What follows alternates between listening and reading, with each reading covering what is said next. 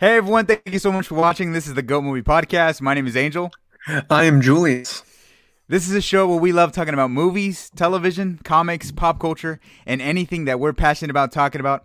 On this episode, we're going to be discussing WandaVision episode 7 in complete detail, full on spoilers. So feel free to get ready for the ride. We're going to be talking about this episode and all its glory.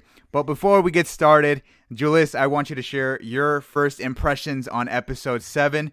What mm. did you think about it before we get into the nitty gritty details? And after that, we will answer some of the live chat. So send your questions our way and be sure to also email us any of your stuff to thegoatpodcast at gmail.com and we'll dedicate an entire episode to you all because you make this community the greatest of all time. Thank you so much. We appreciate you. Julius, your thoughts on episode seven of WandaVision. Wow, man. You know, I honestly, uh, when thinking about this episode, I liked it a lot. For me, my favorite episodes are definitely four, uh, five, and six. Definitely. Uh, four was unbelievable. The way they introduced Monica Rambeau. Five was great. How they brought uh, both tones in, both the uh, the uh, the throwback 80s tone, I believe, and the pursuit of Wanda Maximoff. And six was just a great Halloween episode. This one I enjoyed. I was hoping for something a bit longer. The episodes are hopefully getting longer at this point. And um, I, I thought it was really good, but I just was hoping for something a bit more um, I guess unpredictable because everyone has been theorizing what's been going on behind the scenes, especially with mm-hmm. the character of Agnes. And you get a lot of dimension towards her character in this episode. You get a lot of reveals towards her character. And if you're on the internet, you're probably not going to be shocked, you know, by yeah. what happens here. Um, so I felt like that was actually a bit of a letdown, to to be honest. The fact that it went in the direction that everyone thought that it was going rather than in a completely different one. But mm. I still enjoyed the episode. I thought that it worked, and I'm hoping we get more insane Wanda. I mean, even oh, Juan yeah. just commented saying, "Oh, we knew." Eyebrows raised up. We knew. We knew. That's exactly right. Well, I absolutely love this episode, as I do with every single WandaVision episode. I think every single one of them have been consistent in quality and i just i love it. I think the only bad thing about wandavision so far is waiting a week for the next episode. That's how good this show is is the wait time. And also whenever i get so upset whenever we see that please stand by screen it's so upsetting but that's a testament to how good the show is because it it hooks you and you're just invested in the story and you just don't want out of it you want to stay in the reality of the mcu and i think that's how good the show is and this episode i actually felt like This is exactly what I look like thinking that Reed Richards was showing up as the aerospace engineer. Here's what I look like by the end of the episode. This is me. that, this is me, and this will forever be me thinking Just- that Reed Richards was going to show up. But I'm actually kind of hoping. Oh. I'm hoping, Julius. I'm You hoping, look Julius. like a clown. You look like a clown. look, look. If we were, if, if people were right about Agatha Harkness showing up, then my hopes are high to see Reed Richards show up. My hopes are high to hopefully see, you know, a Spider-Man in there, whether it be Andrew Garfield, whether it be Tobey Maguire. My hopes are high. If we see maybe an X-Men character like Patrick Stewart, Charles Xavier, well, bro. or Magneto, who knows? Who knows, That's like right? that's like saying, "Hey, man, let's go to let's just go to Mars without equipment. It's a planet. We can breathe on Earth. That's a planet. let's do it."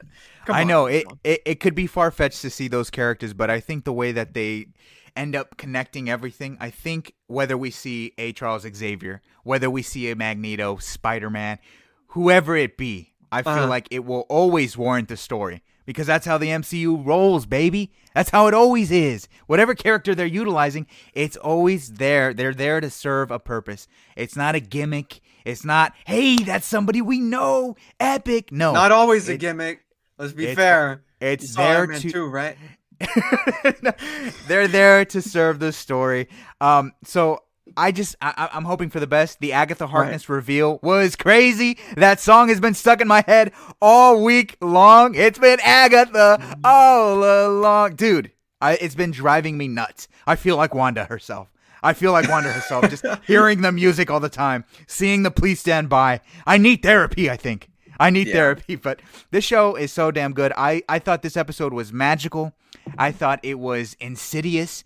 The, the reason why I say it's magical is because the way it started off tonally was reminiscent of what shows Modern Family and also The Office, which are two great hmm. classic sitcoms, my friend. I absolutely love The Office, and I know you do too.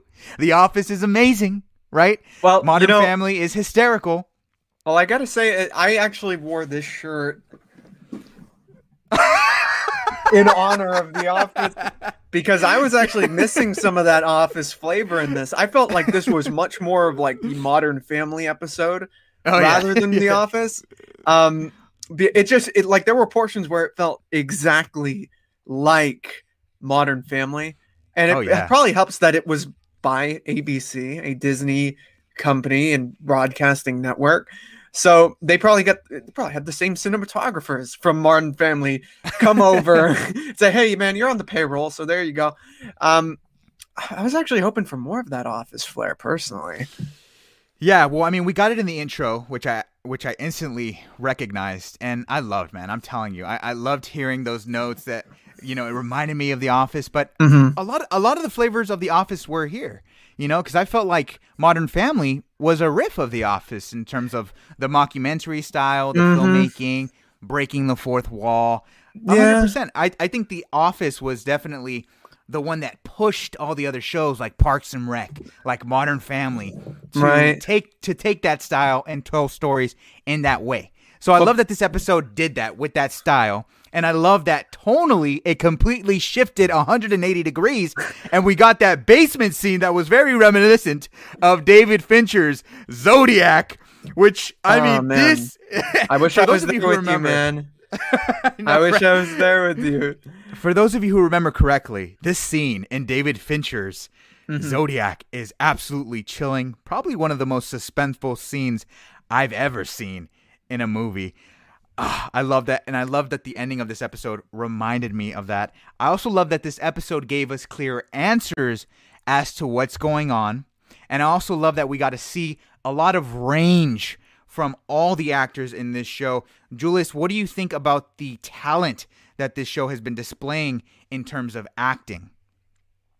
Well, I mean, it's great. I mean, like the whole the whole series has been filled with great performances. Uh, uh, uh, uh, performances. Oh, damn! Performances that should be nominated for awards. I mean, Wanda uh, Elizabeth Olsen, I think, is increasingly getting better. Uh, there's a lot of subtlety within her, her performances. uh, very funny subtleties and very dramatic ones.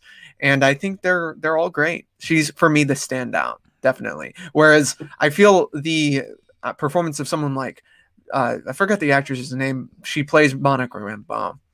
Mhm. I think Teyonah she- Parris. Teyonah Parris, that's right. And she Mhm. fits completely in the like Avengers setting. You know, she could definitely Yes. just slip on into one of those films and it would feel natural. And it'll probably happen down the line. Absolutely. I love that you bring up Teyonah Parris because I think honestly, out of the four here that we see, we see Elizabeth Olsen, we have Kathryn Uh-huh. Hahn, Teyonah Parris, and Paul Bettany. I honestly think like Monica Rambeau has been stealing the show, to be honest. I love her personality. I love her origin story now. You know, this Uh-huh. episode gave us the birth of a new superhero in the MCU. How could one not be excited, you know? But in terms of the acting, I felt like this episode was probably the best representation of everybody giving it their all. In terms Mhm. of Kathryn Ha- Hahn, you know, giving us that reveal. Elizabeth Olsen, you know, kind of she's so cynical in this episode and it seems like she really does feel that there is everything is meaningless. I, I just love the way that she was expressing it. You know, it really does feel like she is showcasing aspects of depression. And I just think it's phenomenal acting on her part. I think Paul Bettany getting into the style of Modern Family and also, you know, The Office, breaking the fourth wall and all that, and having that uh, uh, innate wit and charm to him. I, I'm just so impressed by all of them that I honestly could just watch this show just like enjoying their performances because it is an absolute blast. And like I mentioned, we also get answers, clear answers in this episode as to what is going on. And I also love that not only is this once again a puzzle within this MCU, but Mhm. as a sitcom, it also works just on that notion itself. We see Right. Wanda experiencing kind of a quarantine stayca- staycation, which I think, you know, all of us could not relate to that more because of what we've all experienced this past year. So I really love that we get to see her kind of have like this manic breakdown, man. I I really did enjoy this episode a lot. And again, I love that it is another example of just showcasing Wanda's mental instability, her pain, her mm-hmm. trauma, and also kind of telling the audience that sometimes if we let our fears get the best of us, what we tend to do as people is we kind of project these borders that create this false reality of happiness. And that's just not the way to go about life. In order for you to overcome something that you're experiencing, whether it be tragic or not, something simple, it's important for you to face the truth, see that as reality, and build yourself slowly but surely, and of course with support. And that's why I love this show because it, Mm. for me, it, it it's it's it cuts deeper. It cuts on a deeper level. WandaVision. hmm Yeah, you know, I really wish that I had loved the episode like you did. I and I don't want my hangups of missing the office element because I know you feel it was there. I don't feel it was as there as uh, you you may. I just wish that I loved it more, honestly, because I felt like I saw a, lot of, and it's probably has a lot to do with the fact that everyone is speculating about what is going to happen in the goddamn show, including us, to the point where some things become less shocking. Um, unfortunately, you know, I just wish I was more like, for example, that Evan Peters moment, shocking. Monica Rambeau's introduction, shocking, right? Yes, the the yes. the scene with Vision in the head and everything, shocking. Whereas this, I feel like, okay, this feels more like setup to me. Mm. And I, I feel like if we're gonna talk about The Office once again, I feel like what this was the, the reason I feel like it's missing so much of The Office's elements is because it, it's not satirizing The Office, it's satirizing Modern Family. What made The Office such a great show is that it uses subtlety and obviousness at the same time. And Mhm. a lot and I watched your review, your very quick review. I, a lot of that is due to Michael Scott, right? It a lot of it has to do with Steve Carell's performance and the nuances within his portrayal of that character and, and the way that the scripts were written. And I felt like this was missing that because they weren't exactly trying to homage that. They were if I swear to God, this was like the ABC production episode, or it's like because they're doing Modern Family here, and I felt more at the very end where she goes into that basement. I felt like that was definitely more of like a Once Upon a Time type set. It kind of even looked like one of those sets on the show where it's like Yeah. the fairy tale. You know, it's it's the Yeah. um Or American it's Horror the Story. fantasy. Yeah, man. I, I felt like it was more that. Uh, and and that's cool and everything. I'm just hoping that we get a better payoff to what's going to happen. I- I'm I feel like what she what Agatha Harkness when she explains herself and is like, "Oh, uh, this is going to happen. And I'm going to do this."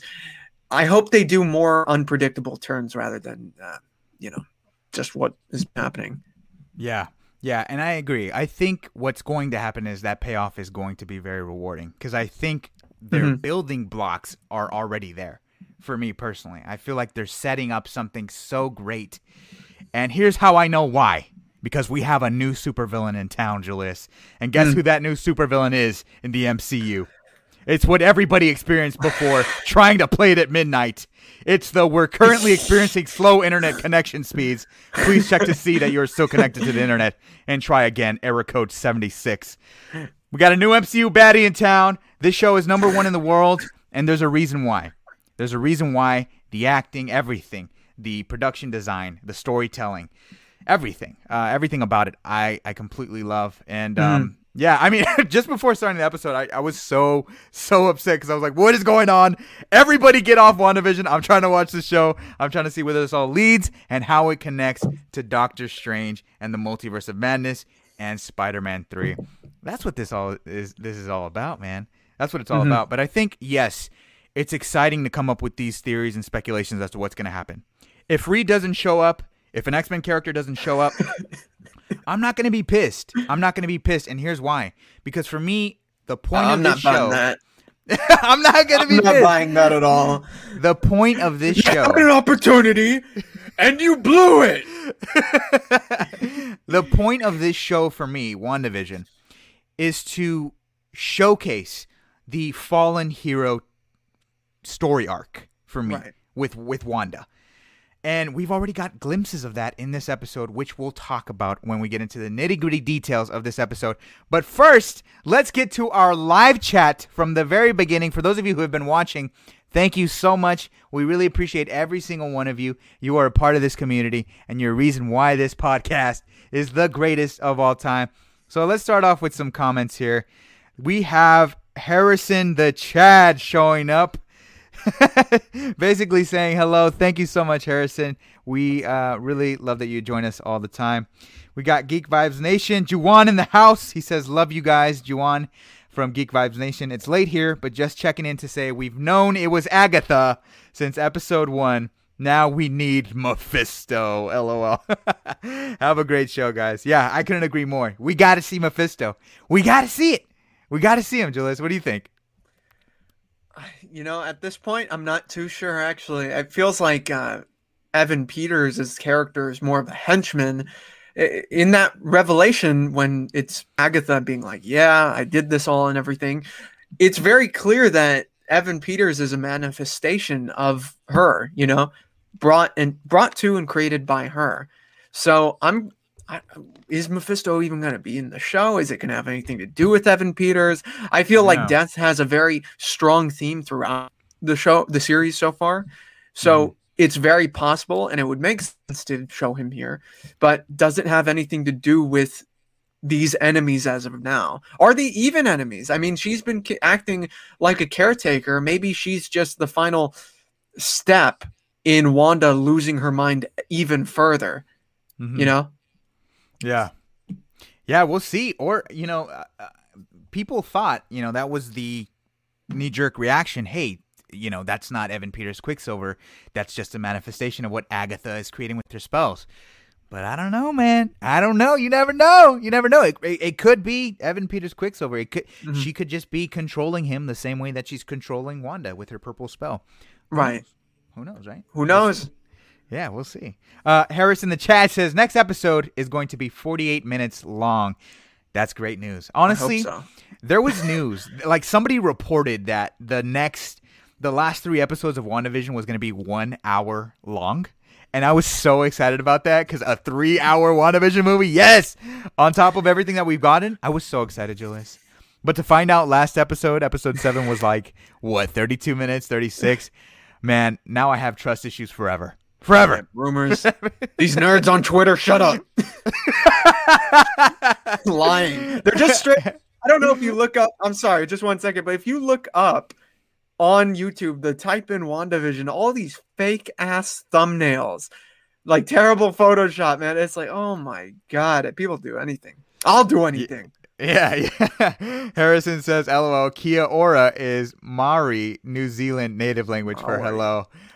You learn something new every day. Honestly, I didn't even want to try pronouncing what you put in the first place. So, Harrison, thank you so much for that knowledge. Love that new knowledge, man. Hey, Yes. congrats. I want to go to New Zealand. Yeah, me New too, Zealand is absolutely beautiful. I'm Sounds to go there, great. Sounds normal. Travis says, You guys are killing it with these streams. Thank you so much, Travis. Really appreciate you, that, man. friend. Can't wait to collaborate with him once again. Uh, Akansha Jaiwal says, "Can MCU made can MCU make Quicksilver movies?" Julius, do you see that happening in the future? Uh, no, I don't think so. I think uh, he'll. I don't even know if that's even Quicksilver at this point. You know, I don't know if the the, the Quicksilver we knew is coming back. I don't even know if this is going to be Quicksilver. We'll probably see more Quicksilver, but I doubt uh, he'll probably show up in films. But I doubt he'll get his own movie. If anything, Yeah. maybe like a series on Disney Plus, or maybe like a, an annual type of deal. You know, they're getting the Guardians of the Galaxy holiday special. So maybe they could do something like that, maybe like um like an April Fool's Day type Yeah, deal yeah. with Quicksilver. Um, but I don't know. I all I know is that I want to see the the Aaron Taylor Johnson one and the Evan Peters one race because I think that would be cool. Oh, please, yes, yes, like in a Yeah. what if episode or something, like a live action what if Yeah. episode. Or in the show. fantastic. Whatever. Yeah, or or in this show, yeah. Yeah. If if Wanda can make something a reality, make that a reality. Um, in terms of a solo Quicksilver movie, would I watch one with Evan Peters Quicksilver? Uh, yes, without a doubt. Like that's something that I've been dying to see since we first saw his introduction in X Men: Days of Future Pla- uh, Past. Thank you so much for the question. Thank you so much for the question, Akansha. You are awesome. Tony Medellin joins the chat, says, I've got to hand it to Marvel. When you have a show that's number one in the world, has fans coming back for more every week, having tons of discussions and theories, and there still hasn't been a huge MCU fight, that says something. Yeah, That I couldn't have said it better myself. I couldn't have said it better myself. You're exactly right, Tony. Thank you so much for joining us and sharing your thoughts. Travis says, "How about the fake out with the credits? Didn't know there was going to be a uh, post credit scene. Neither did I. Neither did I. What Yeah. about you, Julius? Were you expecting a post credit scene, or did it catch you off guard? It caught me off guard, and I was I, I was thinking, okay, well that's gonna be it for Evan Peters in this show, but he's like, nope. I still got some style, and here we are. Yeah. Yeah, You know, I, I, I can't wait till we talk about the uh, post credit scene at the very end of this show. But I just want to say right off the bat, this is my favorite that Evan Peters has ever looked. just look at him, bro. When he Like showed up on screen, Oh my god! I was I was dying, bro. I was telling my brother, I was like, why does Evan Peters as Quicksilver look like the embodiment of gentrification, like showing up at Yeah, Highland Park? Something like- seriously, he looks like he's about to go get some boba. oh man, I love it. I love it. I love it. Great question, Travis. Or great comment, man. Cody Castillo says Jennifer Lawrence as Sue Storm. No. Oh, I heard this rumor. yeah. Yeah, this- how do you is- feel about that? This is a rumor that's come out. Um, I actually wanted to do a whole video on this, but I'll just share my my just Hmm. Instant thoughts. Jennifer Lawrence as Sue Storm. I'm not opposed to it. I'm not opposed to it. She's not my first choice though. My first choice as Sue Storm is Emily Blunt. Emily Blunt to me is one of my favorite actresses working today, right? If you check out her work in Looper, check out her work in Edge of Tomorrow, check out her work in um, Sicario with Denis Villeneuve, she is a powerhouse, right? So her as Sue Storm would be amazing. Her tag teaming with her husband John Krasinski would be ideal, right? That's my first choice. Jennifer Lawrence, I think, is also another exceptional actress. I I, Yeah. I can't I can't lie on this show here. Absolutely. I would never I would never lie to our viewers here, Julius. Jennifer Lawrence is an exceptional actress. An Oscar winning actress and deservingly so. But why, Angel? Well, if you check out her work in Silver Linings Playbook, end of discussion. End of discussion. She blew me away in Silver Linings Playbook. And Winter's playing- Bone. Yeah, Winter's Bone. Yeah. Also, I, I I love her as Katniss Everdeen. I love what she was able to do in the Hunger Games franchise. Some movies Yeah. were hit and miss, but Catching Fire was absolutely fire. She was fantastic. she was fantastic in Catching Fire. She's literally fire. yeah. So if the MCU got her, uh, yeah, I I would be like, well, yeah, Kevin Feige's kind of a genius. They only get nothing but talent. You can never go wrong with talent, never. Especially Right. with Jennifer Lawrence in the MCU. Uh, you know, with Kevin Feige kind of uh, steering the direction of that ship, they got it down. So if she's in there, I, I love that choice, honestly. Uh, Julius, what do you think about Jennifer Lawrence as Sue Storm? Well, my first instincts were, oh, that's odd. Um, not because I don't like the choice, not because I'm against the choice. Uh, it's unexpected, mainly because of the trajectory of Mystique within the X Men films that she was in.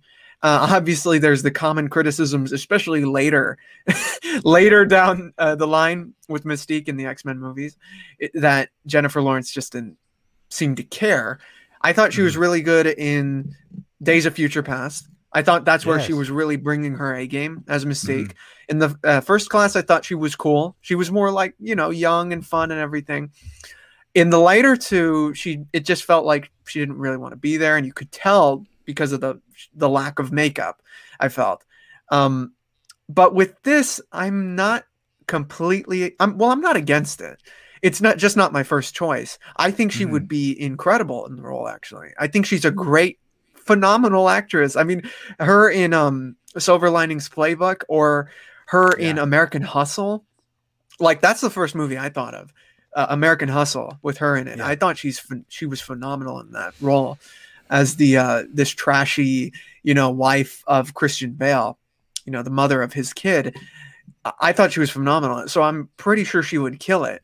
Uh, Mhm. But in terms of choices, because you brought up Emily Blunt, I always thought the actress from The Departed would be phenomenal as an older Sue Storm.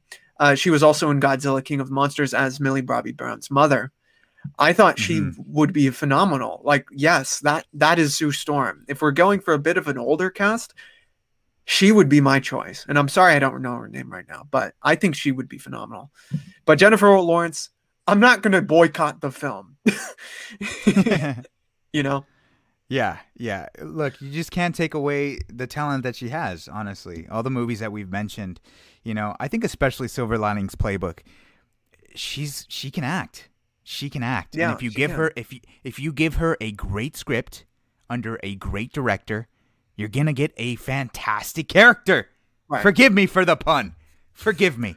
You're going to get a fantastic character. She's going to be she she would be a legendary Sue Storm given the right material. You mentioned Jennifer Lawrence in the X-Men franchise as Mystique.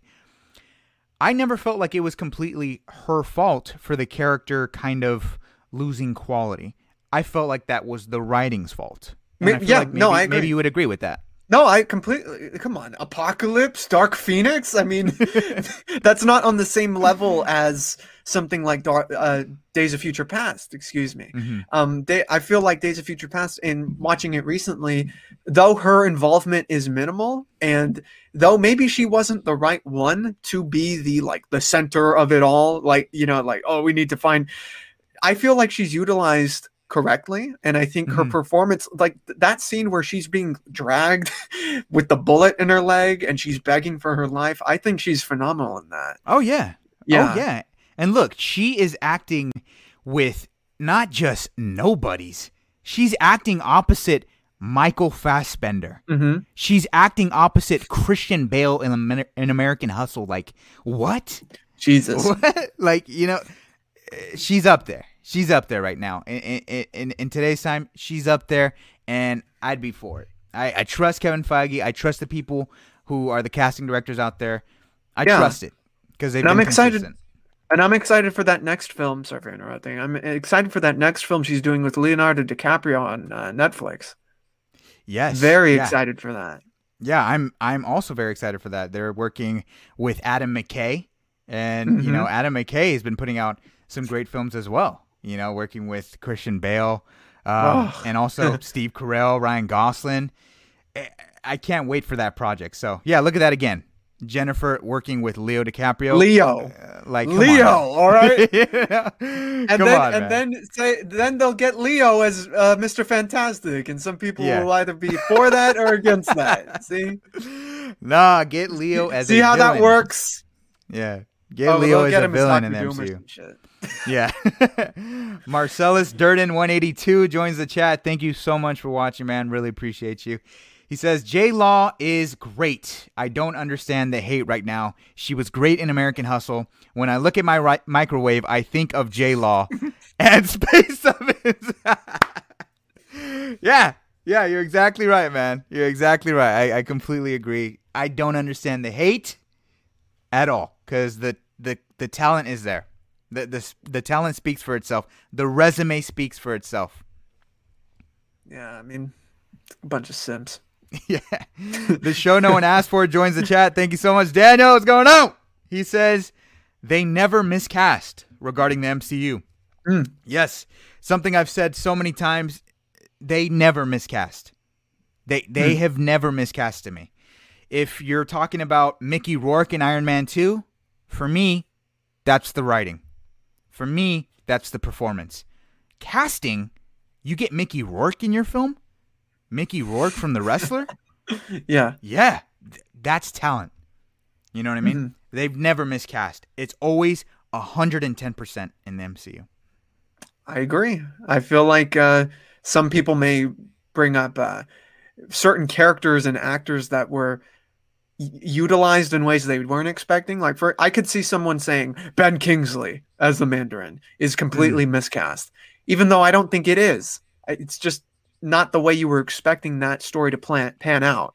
Yeah. You know, I mean, and I felt like he was great, very greatly intimidating and funny when, when he showed up as the Mandarin and Trevor. Yeah. And I hope he is in uh, Shang Chi with the Mandarin, Yeah. the real Mandarin in there as like a like a jester yeah. or something for the real Mandarin. oh, yeah, with the 10 rings. It, it's going to be truly legendary. I tell you that. It's going to be legendary. Asia Renee joins the chat. Thank you so much. We really appreciate you for joining and sharing Thank your you, thoughts. Aisha. The Office is one of the funniest shows of all time. It is a gem. Yep, spot on. Spot on. It's one of my favorite TV shows of all time. It instantly makes me feel better. Uh, I could watch. I could throw on any episode, and I'm just. I'm. I'm happy. I'm Bold happy. move, bold statements for a man who never watched the season after Michael Scott left. Oh, oh. Bold Because that- statement. because that's when The Office ended, my friend. Died. That's when The Office ended. no, I'm joking. That's when it ended. When when Michael Scott left, that's when I knew. Okay, th- that's it. Because to me, Michael Scott was was the heart. He was the heart of that show. I agree. And when he left, I said, "This this is my Bye. this this is I'm gone now too." But uh, Goodbye, you know who knows who, who knows maybe one day I will continue and, and finish the end of the series. But no, that to me is where I was like, "This is the end of the show." I'm right done. I'm It done. feels right. I, and I agree with that. I, I remember when that episode came out, I cried. And even though I wasn't a big fan of where it went after that, I did get choked up by the very end of the show, the finale. I thought they Mhm. really did do everything they could to save it in the finale. And those who watch The Office know exactly what I'm talking about. Yeah, exactly. Uh, so this will be the last live chat question that we take until we dive into the nitty gritty details of this episode. But keep sending in your thoughts and your questions, everybody. I promise we will get to all of them. Let's end off with this one before we continue the discussion of WandaVision episode 7. Asia Renee says, Did you guys notice Wanda keeps getting sadder on the recap? Mm.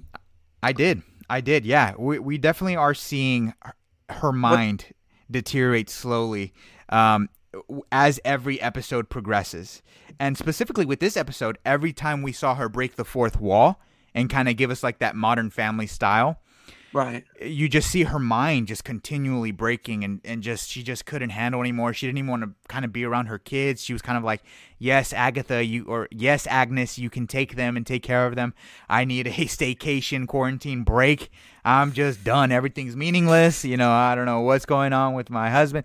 She just was very aloof and just Yeah. so deep down in her thoughts that yeah i completely noticed that for sure and I, that's actually a great segue into the all the details of this episode and i want to start off here with actually the intro of wandavision episode 7 julius we've had some great intros of wandavision so far.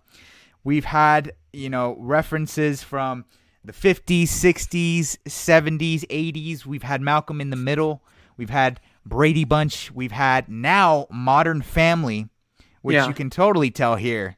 You got wandavision here created by wanda maximoff herself So they won't get Come- sued. yeah, right. Completely, you know, riffing off of Modern Family, which I mean, I completely love. Julius, what did what did you think about the intro of this episode here? I thought it was it was very telling of the mindset and what was going to be happening within the episode. It was uh, frame after frame of just the word Wanda, like Wanda, Wanda, Wanda, Wanda, Wanda, and she's on her own. It shows how she feels. She understands that she is truly alone. Nothing in this world that she has created is real. Mhm. And I thought that it was fantastic and pretty uh, like dark, especially considering the juxtaposition of the happy song and the light imagery. But there's just something about the word Wanda that is kind of sad now. You know, that it has this sad Mhm. connotation to it, especially with everything that's happened. Her threatening the government, saying like, "Get get lost." Get lost. I'm being nice. This is now, this is not the United States anymore. This is now a sovereign nation. This is my world, you know? Yeah. I pulled a Kim on this shit. All right. and uh, you know, I think that it was it was really cool. Uh, it's probably it, thematically it's up there for me, but I still love the Malcolm in the Middle one. I love the earlier episodes. You know, Yeah. the the 50s and 60s era. I love those definitely. Yeah, same here. I think the catchiest song out of all of them is WandaVision, Wa- WandaVision. and it's like, jeez man, they the MCU really has me programmed here at work, you know, just singing WandaVision no out of nowhere. Um, but Cody Castillo joins us. Thank you so much, Cody. You're awesome. Cody Hey, Cody Mr. is a goat. Cody is a goat. He says, yes, when she says previously on WandaVision, her voice gets sadder. Ah, I see. Mm. I see. I didn't I notice actually- that. Yeah, I didn't notice that, but that makes sense. Uh, you know, It's there's sad. a lot of this show is so they are so particular with their details. You know, sometimes you don't catch everything. You know, I'm sure there's an article out there that says like 35 things you missed in WandaVision, right? Uh, and then like we'll read it, and I'm sure we didn't catch it on the first time. But that's what I love about this show is that they are so focused on inserting all these details that will enhance your experience upon a second watch. For example, and this one I caught. For example, when we saw Wanda in her house eating some cereal, Hmm. what did that cereal say? It was Sugar Snaps brand, Hmm. which, what is this a reference to, Julius? This is a reference to. Uh, the diabetes rate within our country. this is, of course, a reference to the snap that Thanos caused. The ultimate villain, the ultimate cinematic villain, wiping out half of the universe, which I thought was a really nice little nugget that we got to see. Of course, it's another representation of the trauma that Wanda has experienced herself. And I love that. I love that we get those little clues and stuff like that. Honestly, I wouldn't even give her sugar snaps. I would give Wanda some Cocoa Puffs because she is cuckoo in this episode, man. Uh, I give her speak- something boring like Raisin Bran just to calm the fuck down. Raisin bread. Oh man! But ending off with the intro, there was actually a message in the intro, and I want to ask what you thought about this, Julius. In the intro, it says, "I know what you are doing, Wanda." Do Damn. you think? What do you think this could be referring to? Who could be saying this to Wanda? Could she be speaking to herself? What do you think? I think that's creepy, man. That is bizarre. I just noticed that now. um, it could very well be the, what the rev- the tease to the revel- revelation, excuse me, revelation of this episode, which is Agnes is pulling the strings, so, and she's definitely being that way in this. It could be someone else. It could be us, the audience, or the audience of Sword. You know, and Yes. just all these different elements filtering into her new vision of this world and i think that that's creepy i mean that's maybe one of the most dark things we've seen within the show so far. Just imagine seeing that you know like you're creating this whole thing this whole community everything and then you get someone who's like i know i know what this is. Yeah. i know what you yeah I definitely thought that this was an eerie message. It, I mean, it looks like one of those ransom notes that somebody put together, uh, some villain.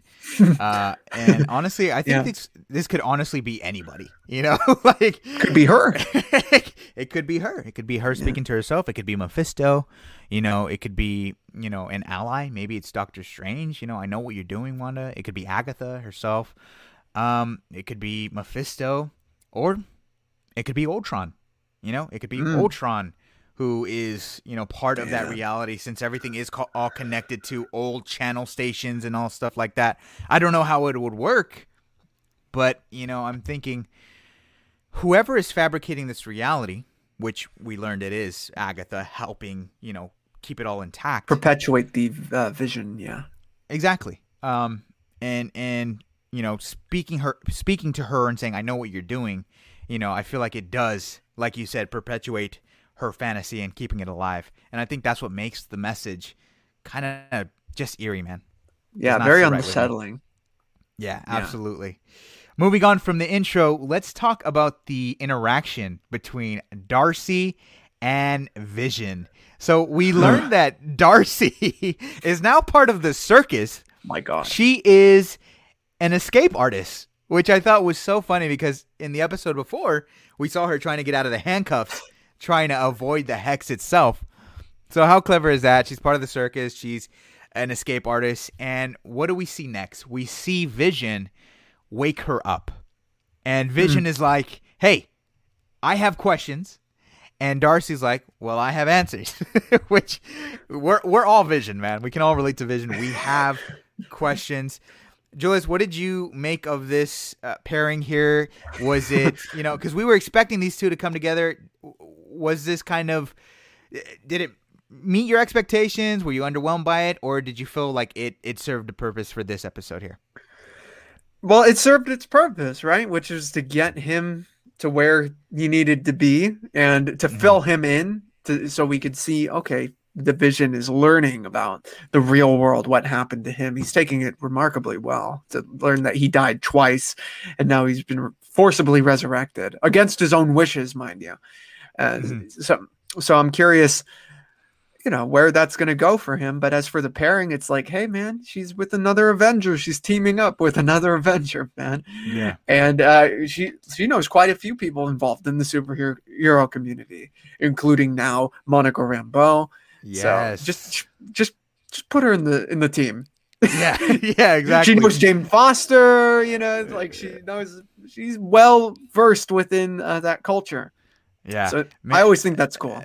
yeah, seeing Darcy and Vision together, I thought this was such a great pairing, and seeing him wake her up was exciting as well. And here's why: it's because I don't want Darcy to be the last person that Vision wakes up. I want him to wake up Evan Peters Quicksilver because I'm still hoping. I'm still hoping that it is the Fox version of Quicksilver. And so here's what could happen if he wakes him up. If he wakes him up, maybe we can get him, you know, panicking like Norm in a previous episode and thinking about his family immediately. So who will Evan Peters Quicksilver mention? He could mention Charles Xavier. Where's Charles? He could mention, where's my father? Magneto. You know, and I think just extra screen time in Dark Phoenix? and I feel like Where was my script? where was my leg? They broke my leg in, in, in Dark Phoenix. Um, I honestly feel like if he, if he just drops those names, it could be exhilarating for the audience. Because what could that mean? Maybe that version of Magneto and Xavier will come and rescue him because they know that he's been kidnapped or something like that. So that would be awesome. But also him waking up and it's that version of Quicksilver, we can get an iconic scene, another iconic scene where he is saving everybody in the hex and rushing them out. Oh that would be as- freaking right? right? You know what like hayward is like i'm gonna drop uh, an atomic bomb on them or something like that right? You know something like general ross Let's would nuke Jersey. Let's do it. yeah. And we find that out and in the inside quicksilver's like or monica's like hey uh hayward is gonna drop a bomb here. And Quick, quicksilver's like don't worry i got this. And they play sweet dreams are made of this and he gets everybody out of the hex how freaking exciting would that be I I think it would be freaking awesome. If, if I mean, I do want to see the new the new scene where it's him running because we need that. You don't bring him in and not do that. You know, I, I- even in something like Dark Phoenix, he had a cool one where it was like in space. You know, very quick. But I need something to redeem, like him just being brushed off. You know, it, it- I remember his last line in Dark Phoenix was like, "Hey, no running in the halls." Uh, okay. just give me the check, all right?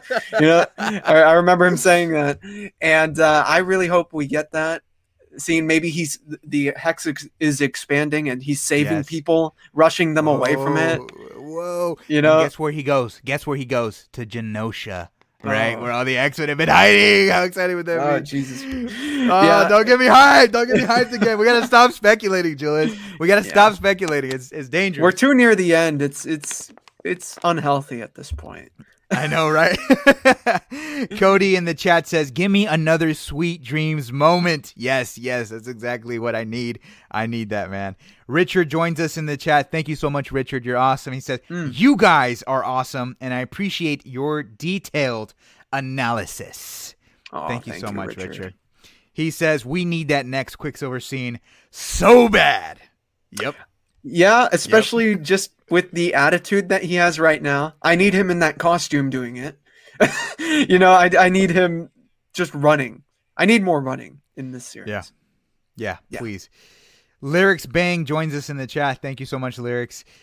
He says, I love the X Men. They're my favorite. Uh, they're my favorite everything, but I hope they are not bringing in mutants this way or from another world. I'd prefer the mutants to be hidden. I want all the character background. Julius, what Hmm. do you think about this? Well, I do. I do think that this is going to be the way. The expansion of the hex is probably going to be the way to uh, w- unlock the mutant gene within people.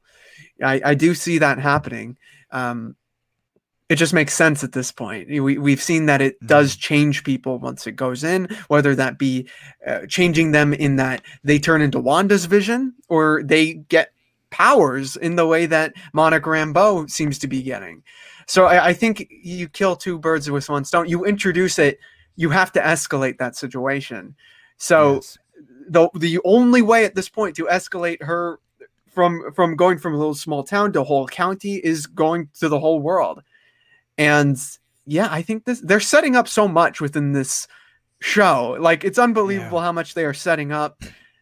Mutant kind has to be there. And we get maybe a prelude with the Eternals, you know, seeing what happens there.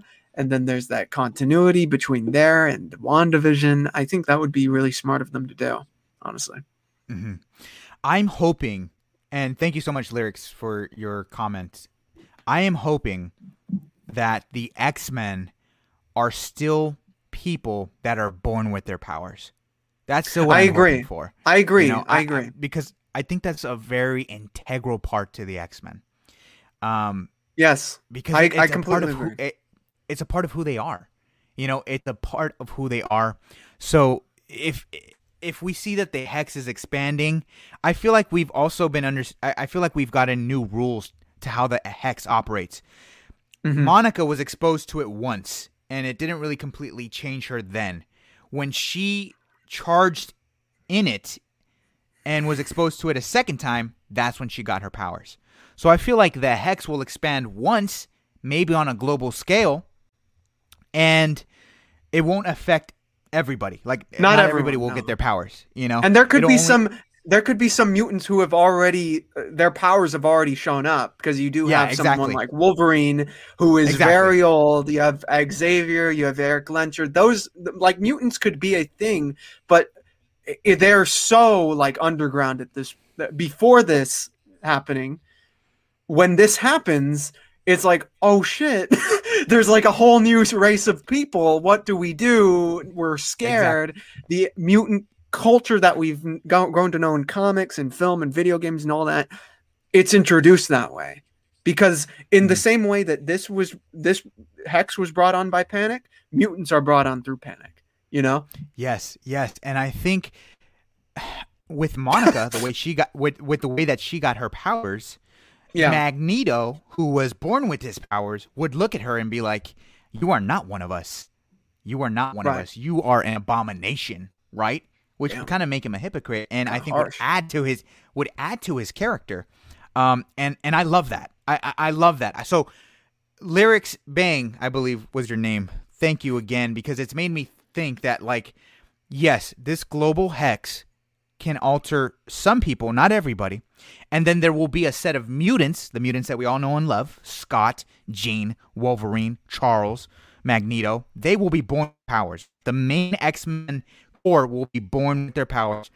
I think they're probably just off somewhere hiding because Charles feels like the world is not ready yet, right? hmm or it could be like I feel like I, I feel like that's a possibility. Or it could be some of the more prominent mutants to have just gotten their abilities activated like someone like scott you know. The- and scott could be someone who is the example as to why people are afraid of these new people you know what i mean? Like these new people like magneto is not a supervillain yet. That happens Mhm. once the people start being treated like second class citizens. And that's going to happen when this new just like wave of people with unbelievable powers come in. You know, it's like we had the Sokovia Accords just for the Avengers. Now we have a whole society of people who are on the same who are worse than nukes, Mhm. right? That's when internment happens. That's when uh, racism and segregation happens. You know, Yeah. when they're people are actually considered threats. And I feel like if you have a kid or a guy or whoever shooting uncontrollable lasers out of his eyes, you know, like that's a great dude to look at and like fear him, you know? Mhm. So I feel like that's that's how you got to do. And uh, Daniel said something else that was yeah, Daniel says, "Oh, so maybe kind of like a redo Inhumans, yeah.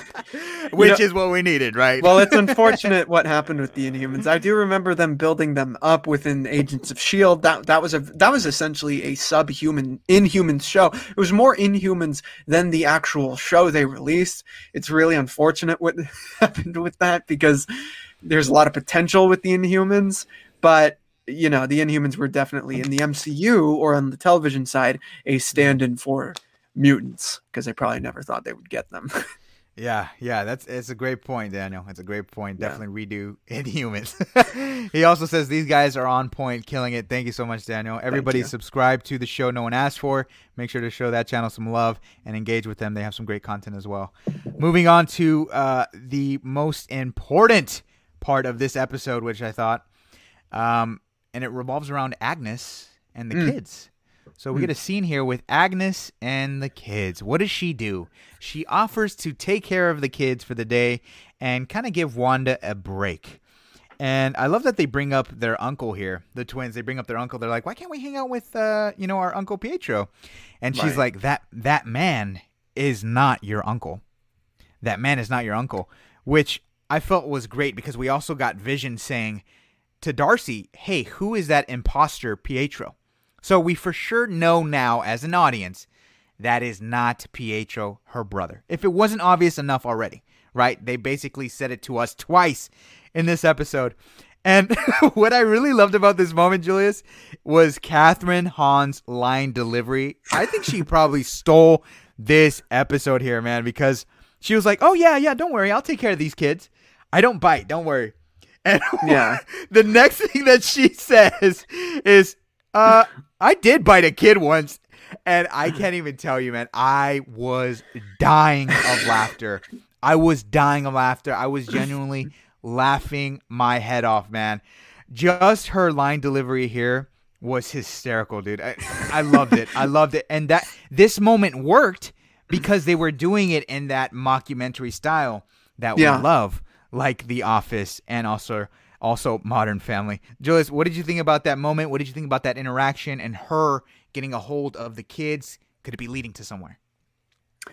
I thought it was great, and it's even funnier now that with the revelations that she's essentially just talking to herself. She's as nuts as Wanda is, you know. Yeah. I think that's I think that's hilarious, and the, it's very worrying now. Like, where are those kids? Don't I mean, don't do anything to those kids, please. Yeah, right. Do not do anything to those kids, please, please. it felt like you know uh, Hansel and Gretel. You know, with That's the, exactly what I thought at the end. That it felt exactly like Hansel and Gretel. yeah, the, the Those witch picking twins. up those kids. Yeah, dude. Yeah, I. Oh man, I. Hopefully those kids are okay, right? By the Yeah. end of this episode, They're in the oven. hopefully, hopefully they're okay. But who knows? She's probably cooking them at the end. Asia Renee in the chat says, "I did bite a kid." yep, yep, yep. I did bite. A, I need that I've on a been shirt, bitten man. by a kid before. I've been. Yeah. It's not pleasant. JC Gaming says it's Peter. Laughing emoji. JC Gaming, thanks so much for joining the chat. You guys are all awesome. Those of you who are watching, we appreciate you. Keep sending in your question. Keep sending in your your comments, and we will get to them. I promise. Mm. Retro Gamer 209 joins the chat. Thank you so much. We appreciate you. Says, "What's up with these short episodes, though?" I know, right? We need more. We need more, please. Please. If I had a superpower, I would make these episodes longer because they're too good. They're too good to be true, Julius. He'd be watching them in that Quicksilver speed where he's running and everything. yeah, exactly. Oh man. Um, but I also wanted to mention something that happened after we see Kathryn Hahn take the children. We see that the things in Wanda's house are starting to revert back to like their past. Like things are starting to change. What did you make of that scene, Julius? What, what's happening there? She's losing her mind. She's losing her damn mind. And I don't Right. think Agnes is ready for when that cup spills.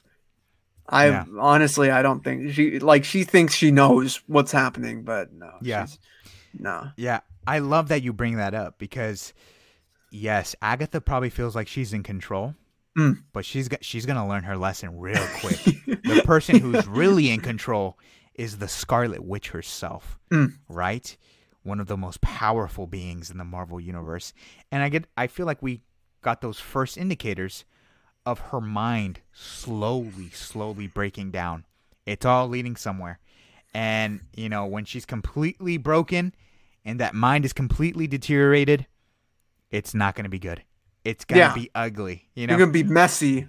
Yeah, exactly. or, you know, maybe we could be looking too much into this and it could be just like Wanda says, it could be just a case of the Mondays. Oh yeah, okay.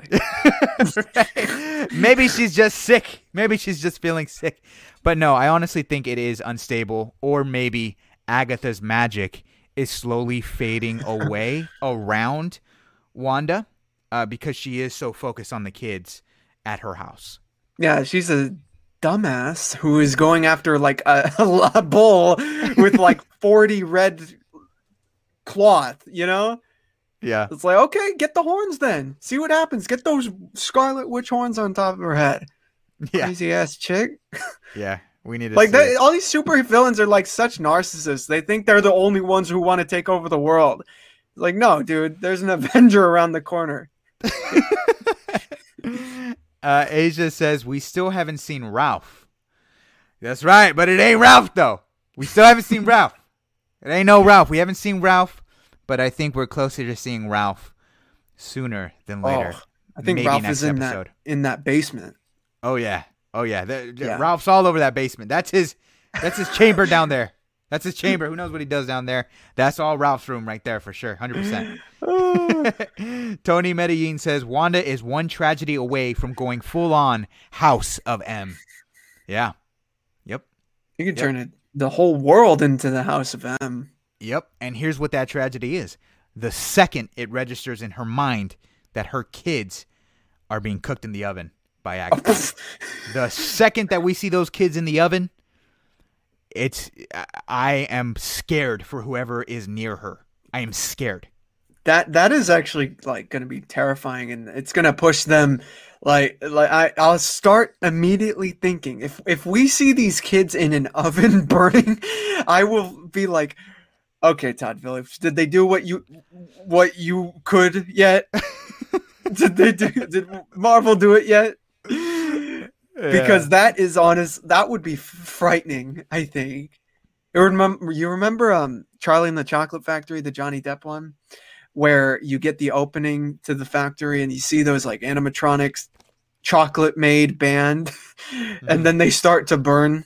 Like and the chocolate, it's like a fire starts, and then they their faces start melt. It's going to be like that. dude, that'd be crazy. Yeah. Absolutely crazy. Or like uh like in uh Raiders. Raiders of the Last Ark where Oh. we see everybody's face melt off. That would be epic. Yeah. that I would epic. love that. Yeah. Like how you regularly look. 100%. That'd be great. You mean lit? yeah, uh. Co- Cody says yes, please just tease Toby. Yes, I mean we all want that, Cody. We all want that, Toby. Uh, Asia says I agree with Julius. Agnes ain't ready for that Scarlet Witch. Oh yeah, Yeah. No. she ain't ready. She ain't ready. She also Witch replied to she also replied to Cody saying, "What if it's Toby putting on the suit and saying I'm gonna put some dirt in their eyes?" oh man, that's amazing. That's amazing. Serious. Marcellus says, "We getting the aerospace engineer in episode eight or episode nine? Well, Oh, we man. damn sure didn't get it Yeah. last time when we were arguing about when Yeah. we would get it. I thought we were getting him today. I thought we were getting him uh, last episode, but like I mentioned at the very beginning of this episode, this is how I look like thinking that we were to get the aerospace engineer. Look, I am hoping, I am hoping, I am hoping and praying that if this aerospace engineer is the Luke level cameo, Hmm. I'm hoping, I'm hoping it's Reed Richards. Seriously. I'm hoping it's Reed Richards because for me that would freak me out. That would freak me out. And if it's John Krasinski, even better. But here's another possibility, Julius. What if? What It's if? Marvel? All right, yeah. What if it's Blue Marvel? What if Oh, the aerospace? Not right. again, right? It's not as valid. what if the What if the aerospace engineer? Mm. And, and stay with me on this, okay? What if the Sure. aerospace engineer is actually? It's Tobey Maguire, but it's not Peter. It's not Peter. It's just a representation of the grander multiverse. It's just Tobey Maguire playing a character that is the aerospace engineer. So essentially, what they're Uh, okay. Wait. So it's Tobey Maguire, hmm and he's just he's not he's not playing Spider Man. Uh, you know, hey, maybe, man. You know, like I'm not gonna try to. I'm not gonna try to shoot down anyone's theories. Um, hey, not- I just I'm, just not gonna thinking of say it it's right now. impossible. I'm not gonna say it's. I'm not gonna say it's impossible.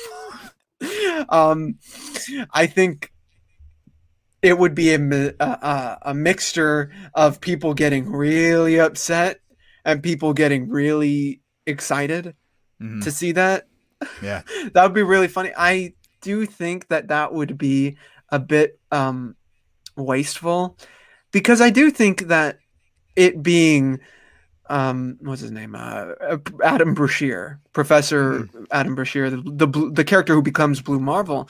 I think that just I think that just fits better honestly. I think you're you're setting up Monica Rambeau to be a hero right? You're setting her up to be a hero who goes into space. She's getting her she has her powers already right? She's going to be in the next Captain Marvel film I'm almost certain of it. Yeah. You want a character who she can like you can establish a relationship to that future with Yeah. and i think blue marvel is that cody brought up in the last chat that uh blue marvel and her have had relationships in the past Mhm. it's beautiful and i i want to see that set up at some point and i'd rather it be here than later especially if it makes sense for him to Yeah. show up Yeah, definitely. Look, I'm just trying to get Toby in here, Julius. All right, forgive me. just in any I'm way just- just in any way I'm trying to get Toby in here. Look, I my get a cardboard cu- uh, cutout of him my initial reaction was the aerospace engineer it has to be Reed Richards, and that's why I want it to be. That's why I want it to be. That's who I was expecting to see in episode six uh, or episode Or seven. seven. Yeah. Do I think the aerospace engineer will show up in episode eight or nine? I'm thinking he'll show up in episode nine. And because I think episode eight will be about how Agatha Harkness came about. That's what I hmm. think episode eight will focus on. Very similar to episode four or five, I believe, where it shifts perspectives and we see outside of the hex. We get to see Monica Rambeau's how she came to the situation. Now, episode eight, I believe, will be how Agatha showed up on the scene, her at the Salem witch trials, and her being involved with um, the Scarlet Witch and trying to get the twins out of her, whether she's working for Mephisto or Nightmare or not. That's what I think. Uh, I think it will be Reed Richards. If not, Blue Marvel is a possibility. Cool. Blue Marvel ain't that Luke uh, Luke level Skywalker cameo. Uh, No debate. He's not that Luke Skywalker Well, cameo. it's so it's not all. It's also debatable that it this cameo, the aerospace engineer, is the Luke level cameo. Yes, yes, it could be right. It could be, and if it is, it's got to be Reed. It's got to be Reed. It Well, why be. is that Luke level? I mean, for me, for comic fans, it's Luke level. For but but for the the audience, just the main audience, why is that a Luke level? because I feel like the general audience are familiar with the Fantastic Four, and The I- I general feel- audience is familiar with those movies that came out and them But, bombing. hey, hey, but there's there's still the Fantastic Four. I think is still prevalent in pop culture, despite I how bad those movies are. Despite how bad those movies I are, I don't know about that. my siblings, my smaller sibling, siblings who haven't even seen those movies, know who the thing is. So for me, my Mhm. experience, I feel like seeing Reed Richards. You have to understand. I think in a pop culture, it- just in a general sense, they are very well known. And seeing Reed, Well, the Fantastic Four seeing John well known, Krasinski's Reed. obviously. seeing John Krasinski's Reed will be a Luke cameo. Because here's why: if we see John Krasinski show up and he Mm-hmm. doesn't even say "I'm Reed," everybody's gonna know he's Reed, and everybody's gonna know Kevin Feige Okay. made that happen, and it's gonna be a Luke level. People are gonna know because of the the nonstop fanboying, fan casting, and fan art. I mean, people are. They, I mean, yeah, people are gonna know because people have been demanding it. So fans have been demanding it. Let, let me put it that way. Uh, look, I'm not saying I don't want it to be Reed. I would like it to be Reed. All I'm all I'm saying is that I don't know. I feel like you set so much more up with in terms of these characters, and not in terms of the universe, in terms of the character of Monica Rambeau. I feel like you set more up emotionally with someone like uh, what was it? Wasn't it uh, Blue Marvel?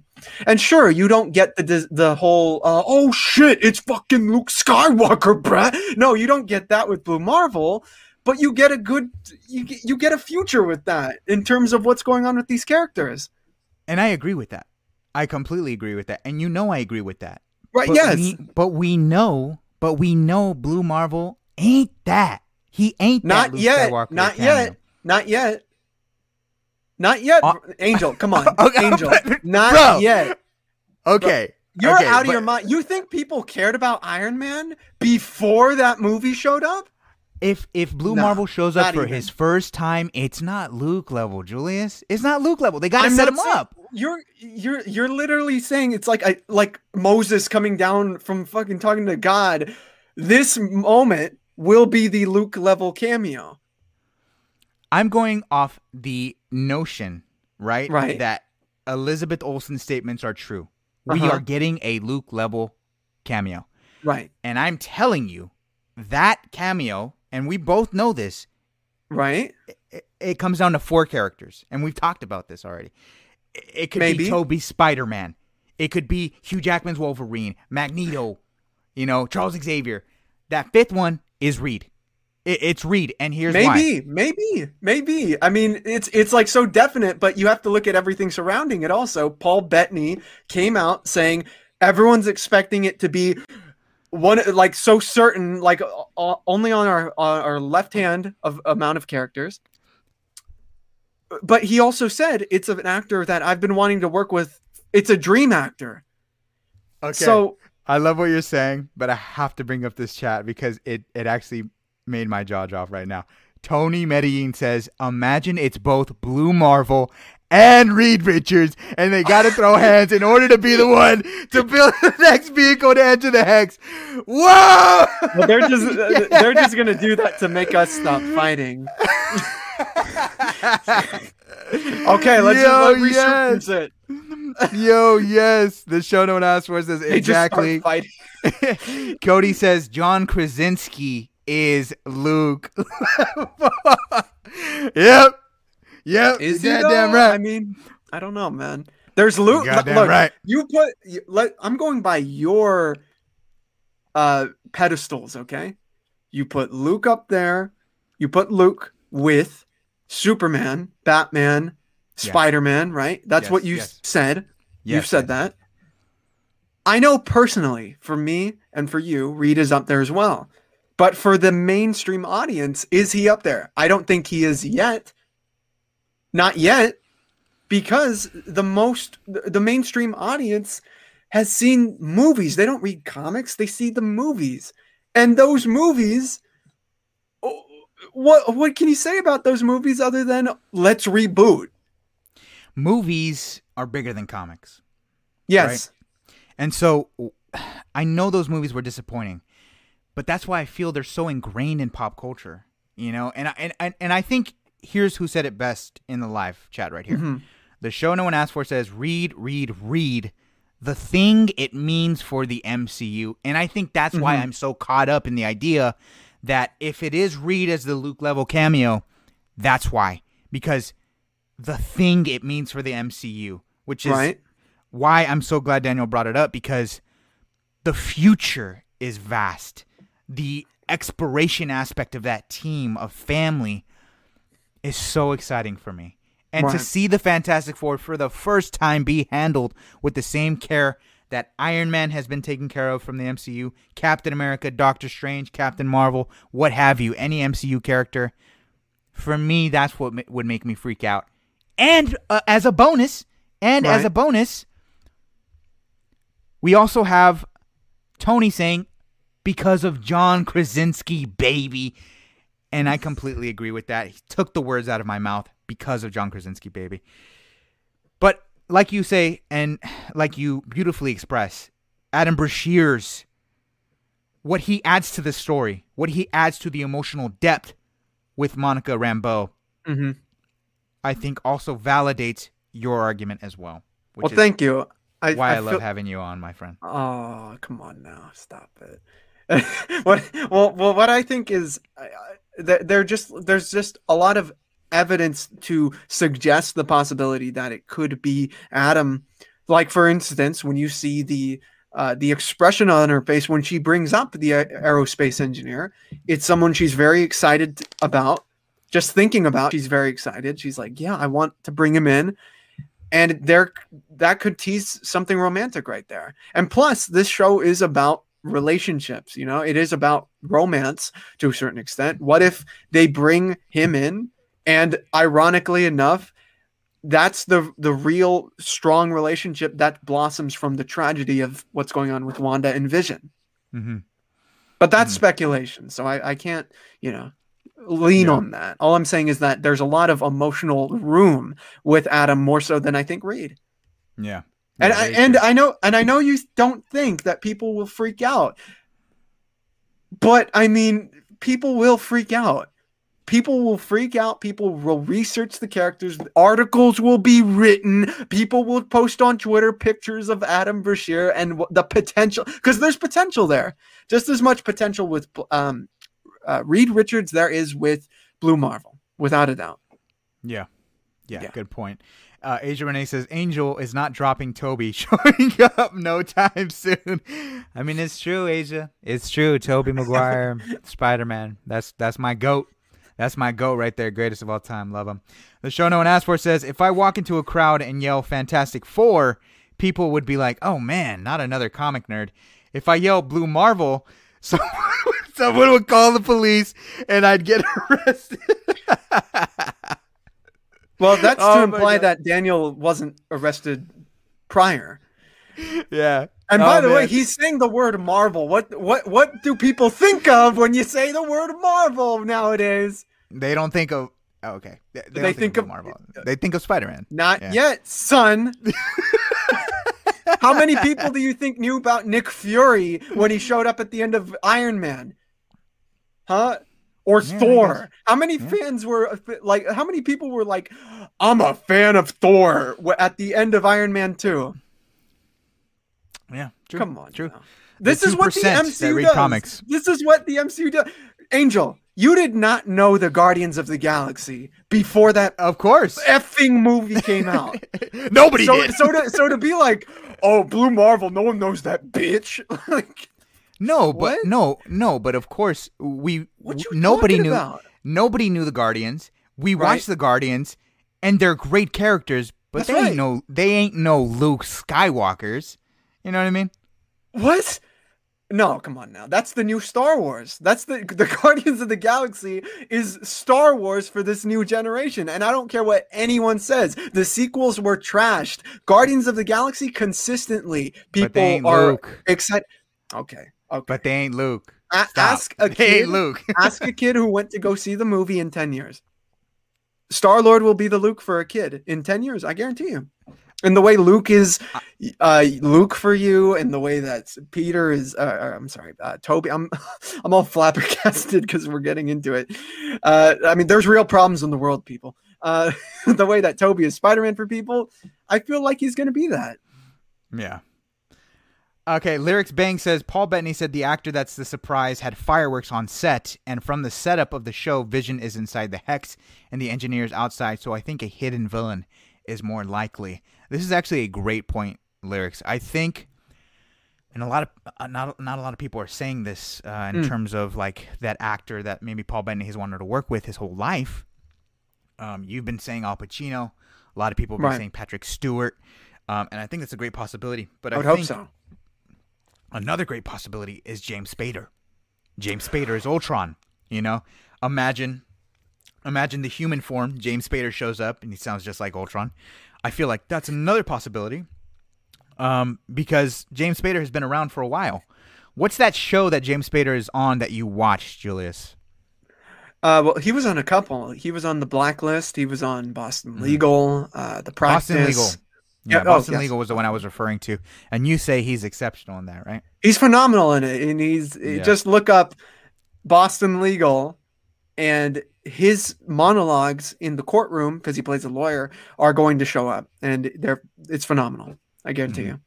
you. yeah so so that could be another possibility and i would love to see it i would love love love to see it i think ultron being the actual big bad behind this you know if he's not affiliated with mephisto that to me could be fantastic fantastic That'd You be know, uh, fantastic. the show no one asked for says pulling the string of sword he could be yes yes Could be messing with everyone.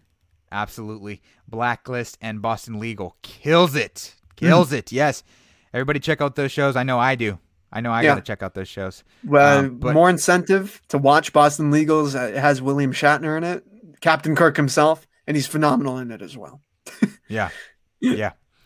Asia Renee says, seeing the 2002 Spider Man with Tobey Maguire is what got me into superheroes. I would probably cry if he shows up. Look, Uh, look, and I've, I've said it a thousand times, I'll say it a thousand more. Tobey Maguire's Spider Man is the reason why I fell in love with not just superheroes, but cinema itself. If I see him anywhere near the MCU, I will ugly cry like a baby and will be probably at my most euphoric in my life. And I will scream until I cannot talk anymore if I see Tobey Maguire. You don't want to see me see Tobey Maguire in the MCU with Tom Holland and Andrew Garfield. I promise you. I promise you.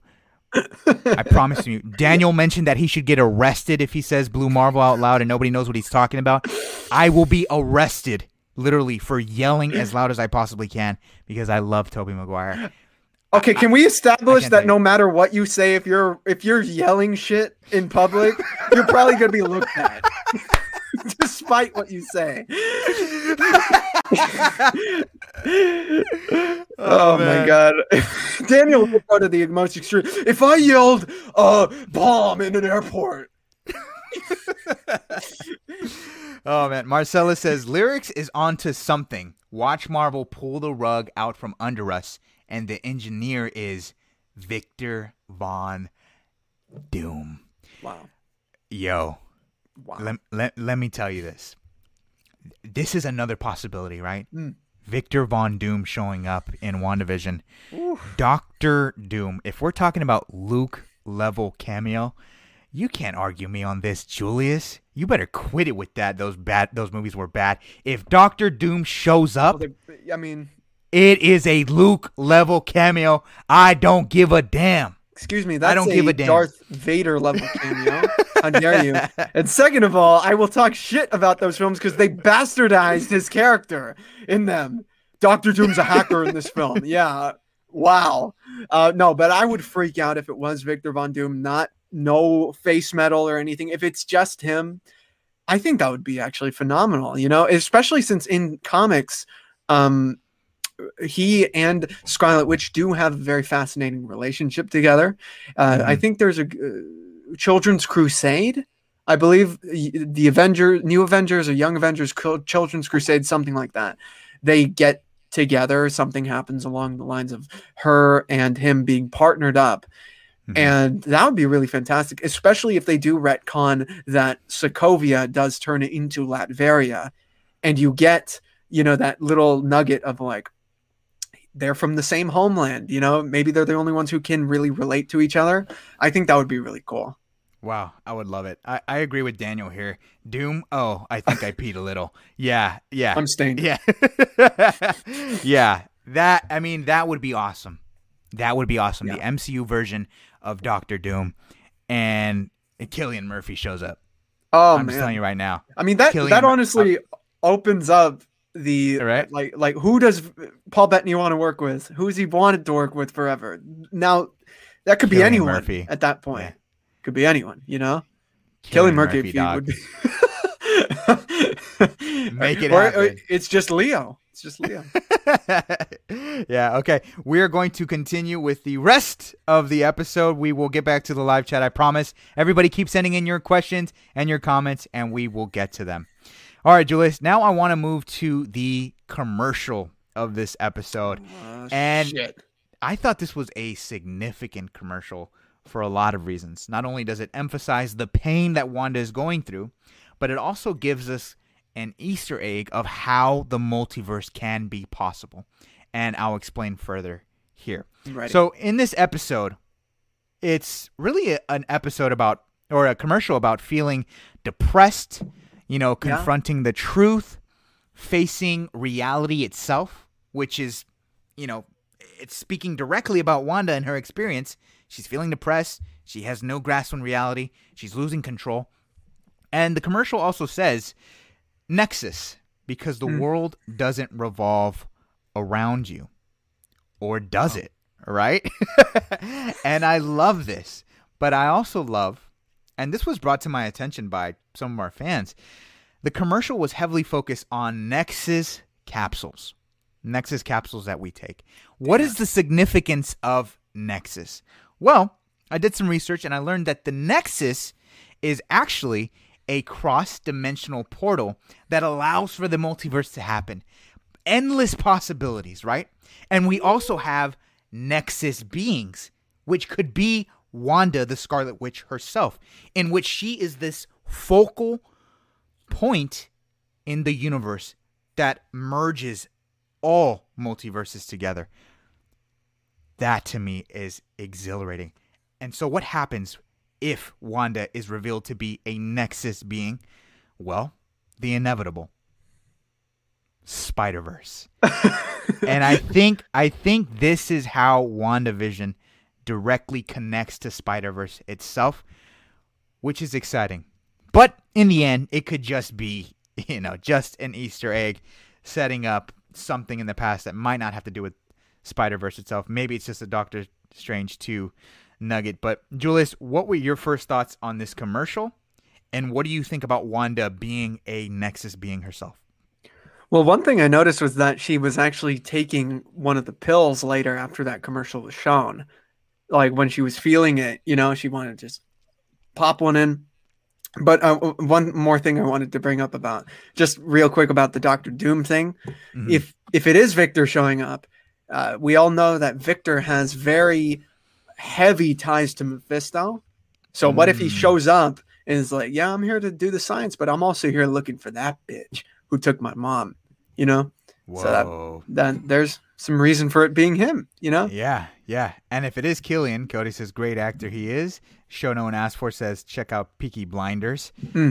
Everybody check out Peaky Blinders. Yeah.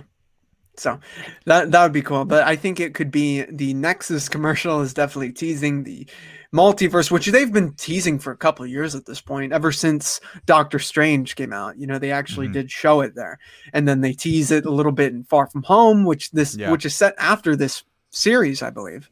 Mhm. And I'm down with it. If this does set up Spider Verse three or Spider Spider Man three, that would be cool. I would I would watch it. of course, I'm of course I'm gonna watch it, but I think that adds a lot of context, and I'm ready. I'm ready for it to happen.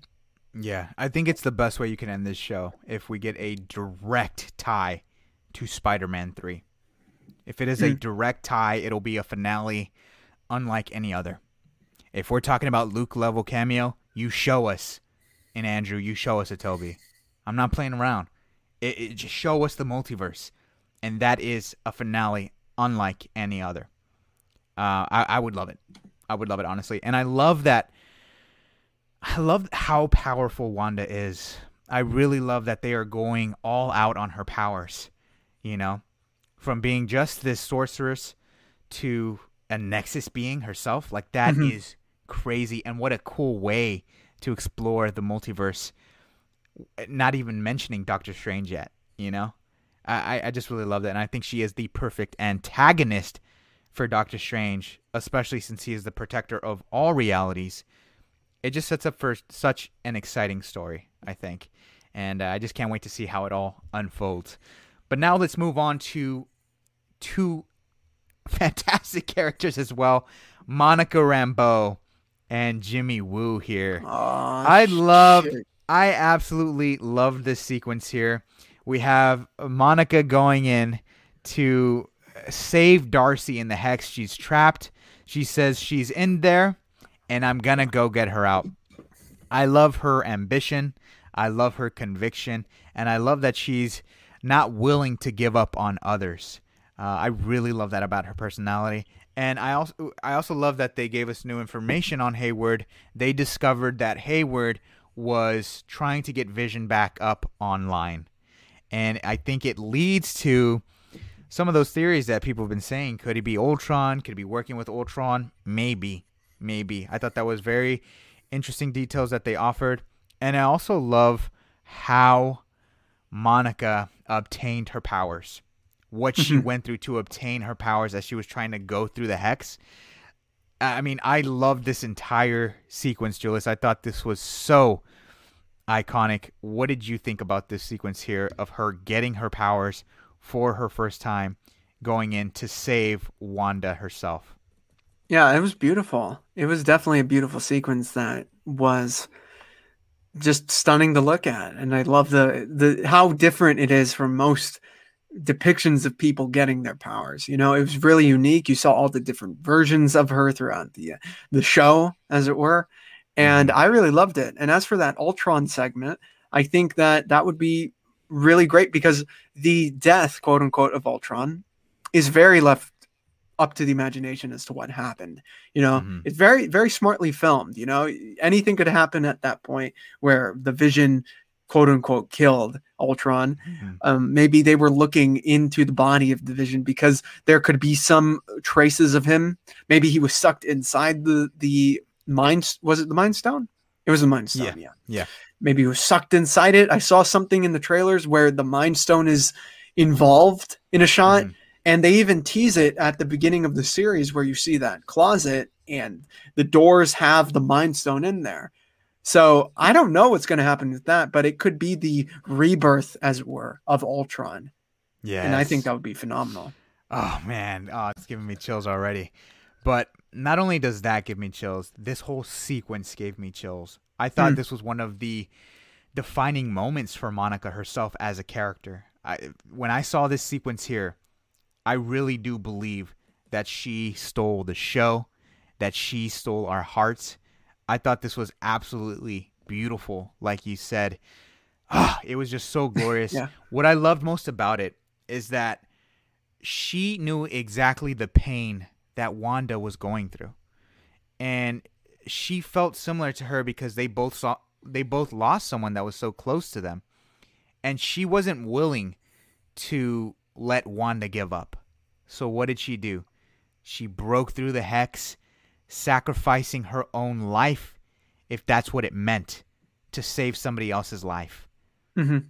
That to me is what it means to be a hero. Monica Rambeau is an empathetic hero, and that's what I love about her origin story. And how refreshing was it to see this origin, knowing that we started off with Tony Stark's Iron Man back in 2008. The MCU is in good hands. We have moved on from Iron Man and Captain America. They've done their duties.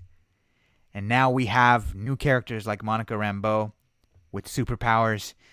And I couldn't be happier about it. I, I love Jimmy this whole Woo. sequence. And Jimmy Woo himself, man. Speaking of what, and Jimmy Woo. I have something for the chat for the for everything. We were asked to make some fan art regarding Jimmy Woo as a very specific character. And I have it uh. for you all. Let's see it. Let's see it. Let's see it. Let's yes, baby. If Jimmy Woo is in the hex, he better be Gambit with those cards, man. He better be Gambit. oh my god, I love that. Oh my god, I love that. Julius, that's brilliant. fantastic. I need it. Ne- Imagine he starts speaking with a Creole accent. Dude, that's amazing.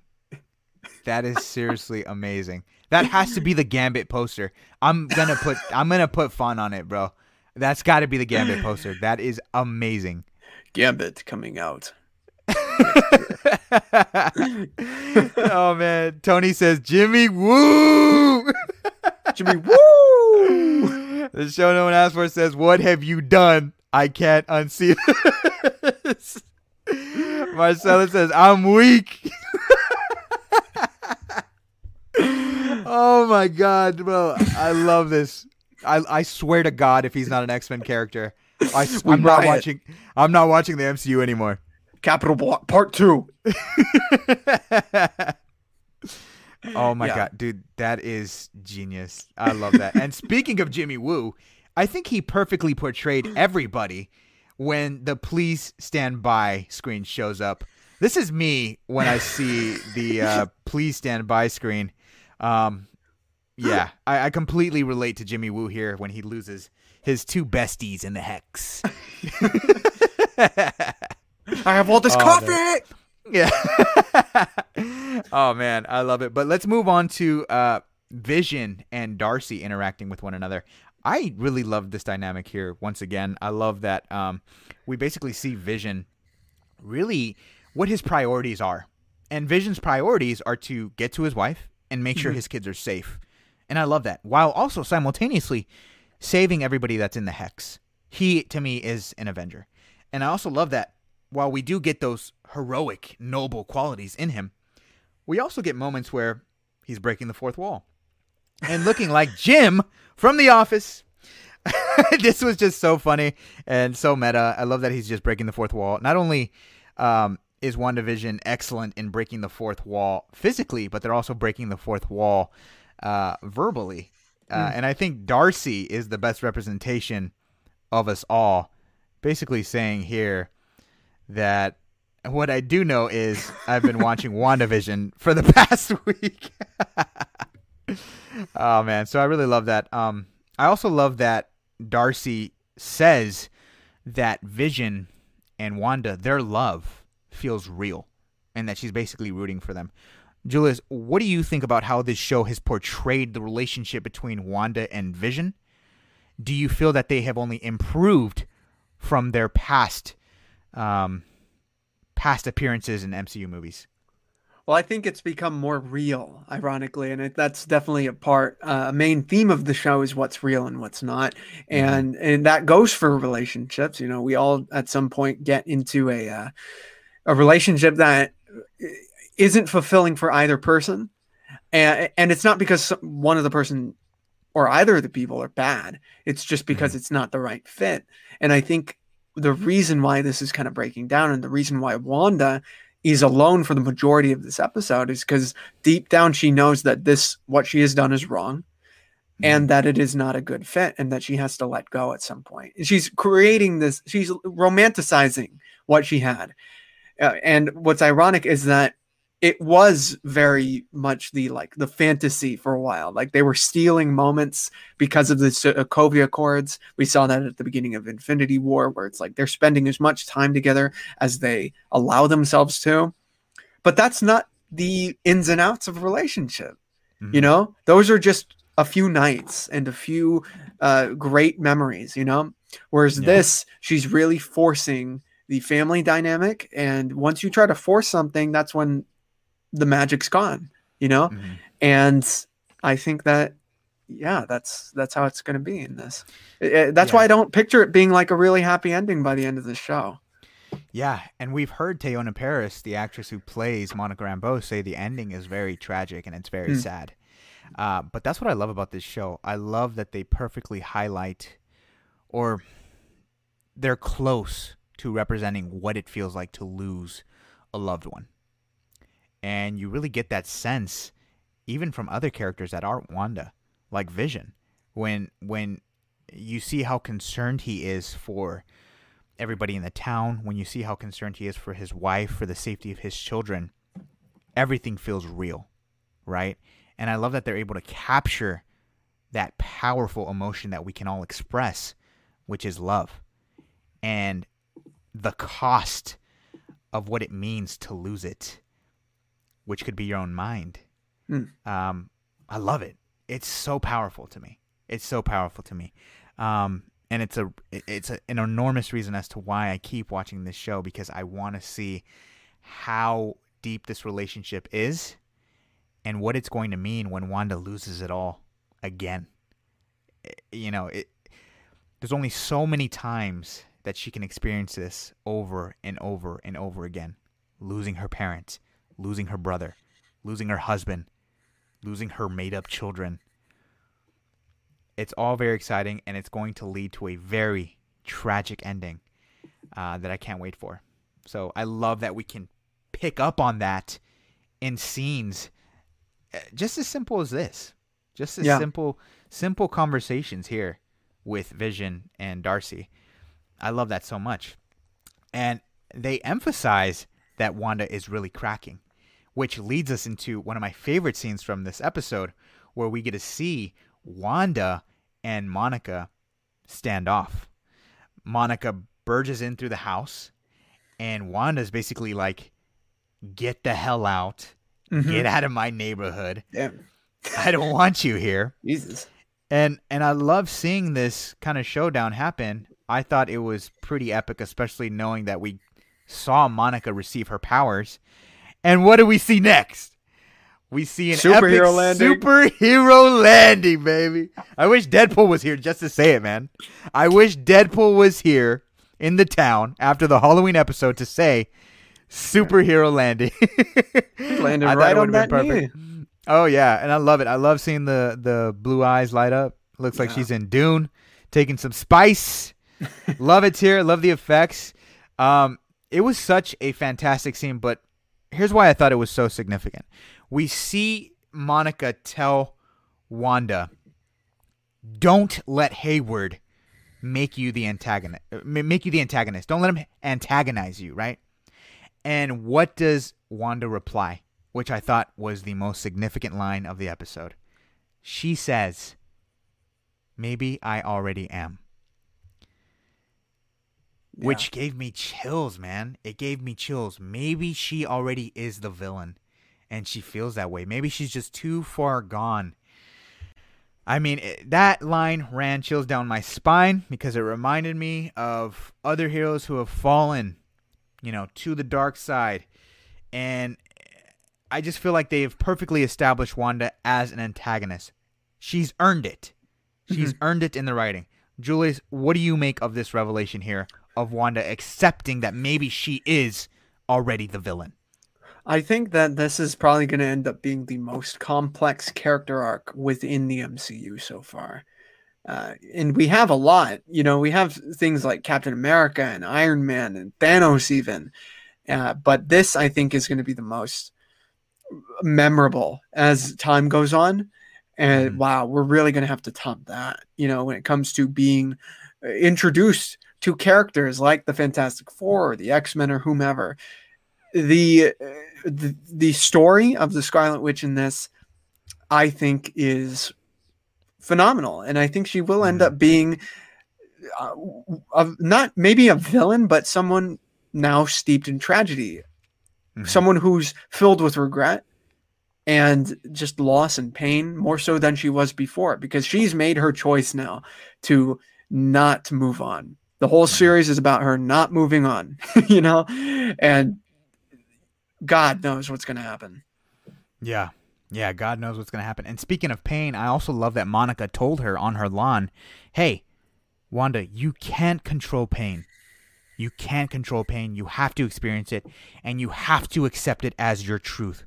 Because that's what I did when I lost my mother. Yeah.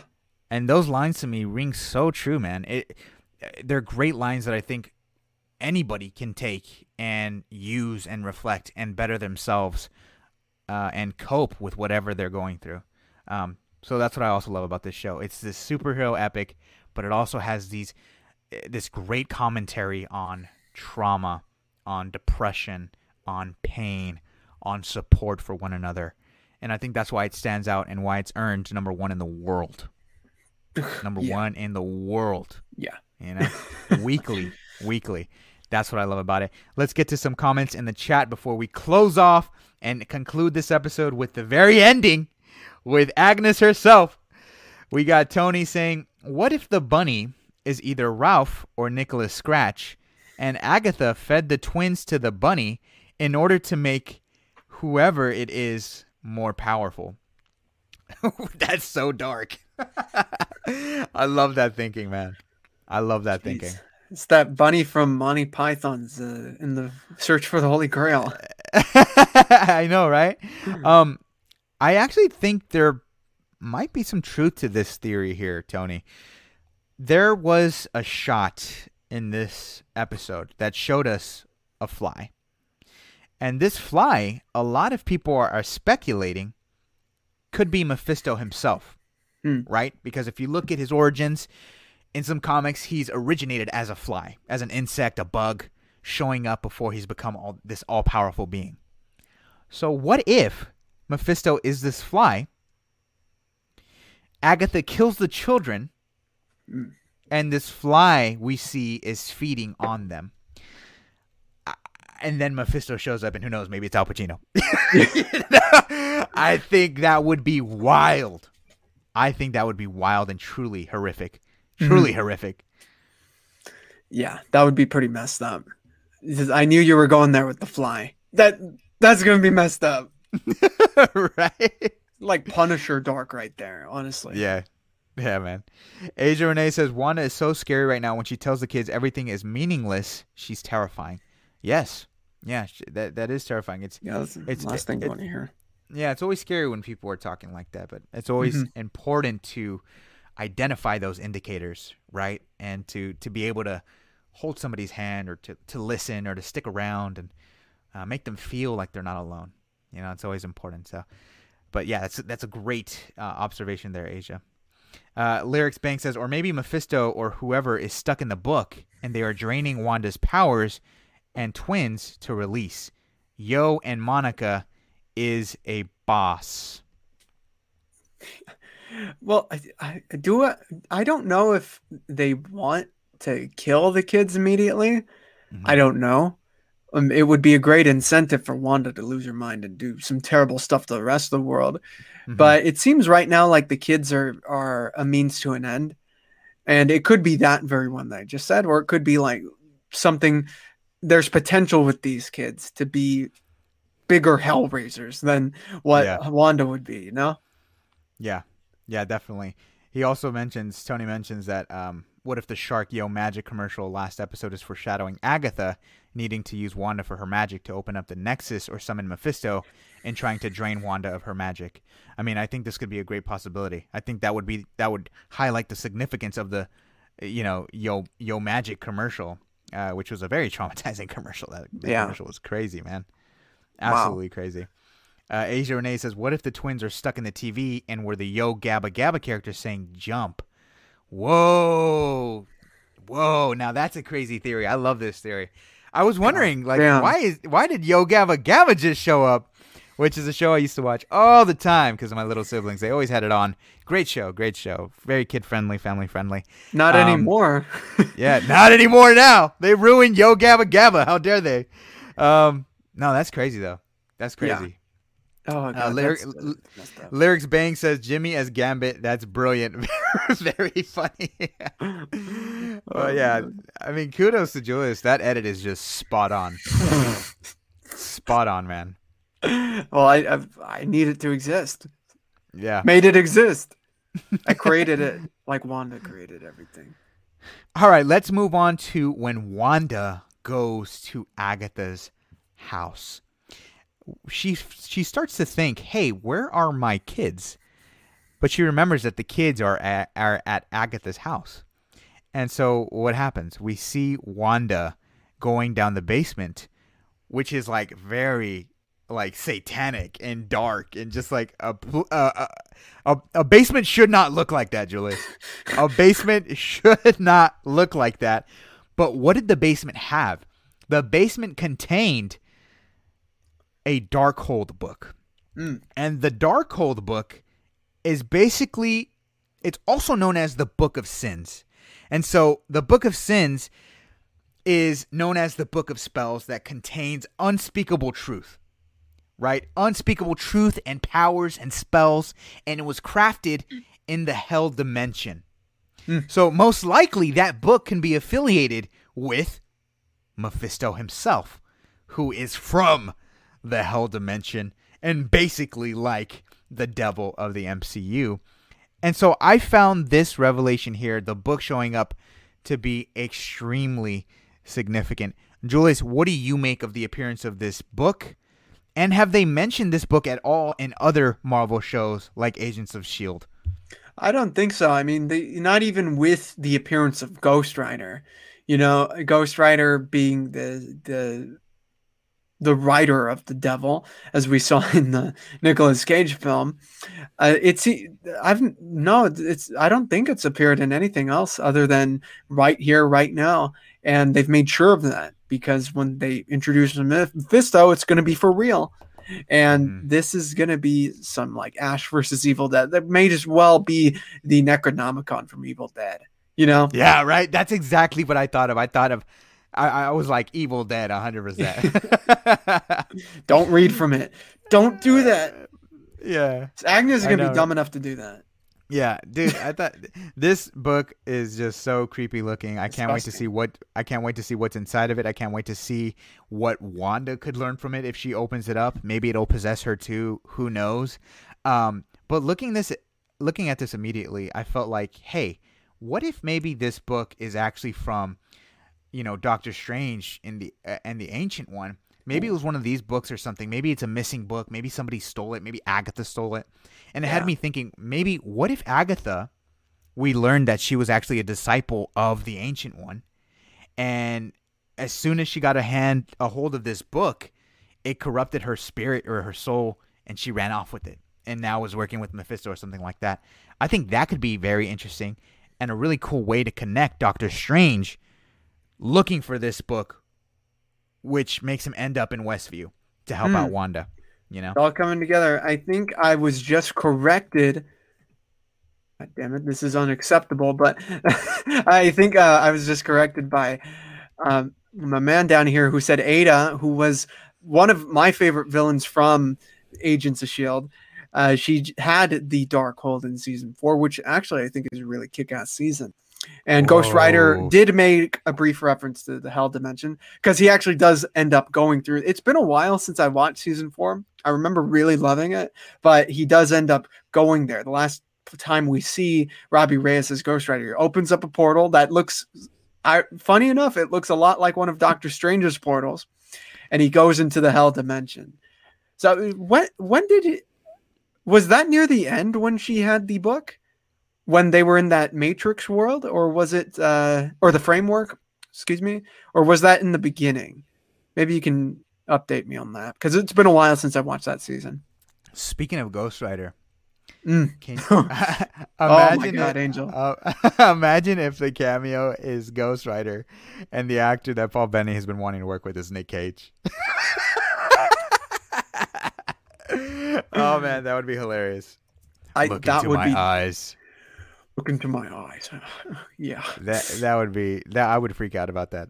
I'm just- I'm i would yeah I, I might freak out also Asia Renee says Wanda was stepping into upside down world. LOL. Stranger Things. Yep, she walked right into Stranger Things for sure. here angel let me show you real quick the um the image from agents of shield Mhm. where it is Ghost Rider using this portal. And it's pretty epic. I freaked out when I saw this. Let's see it. Let's see it.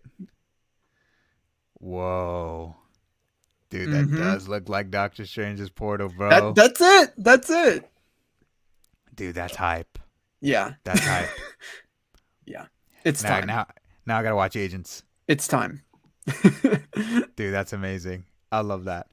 Uh, Tony says we know Sam Raimi has been working with the creators of WandaVision, and we know Doctor Strange 2 will have horror elements. I Mhm. wouldn't be surprised if it's revealed Sam Raimi directed the basement scene. Oh yeah, yeah. I would not be surprised either. Sam Raimi is a goat of horror. Whether we're Mhm. talking about the Evil Dead trilogy or we're talking about Dragging Me to Hell, he is a goat of horror. Can't wait to see what he does with Doctor Strange in the Multiverse of Madness.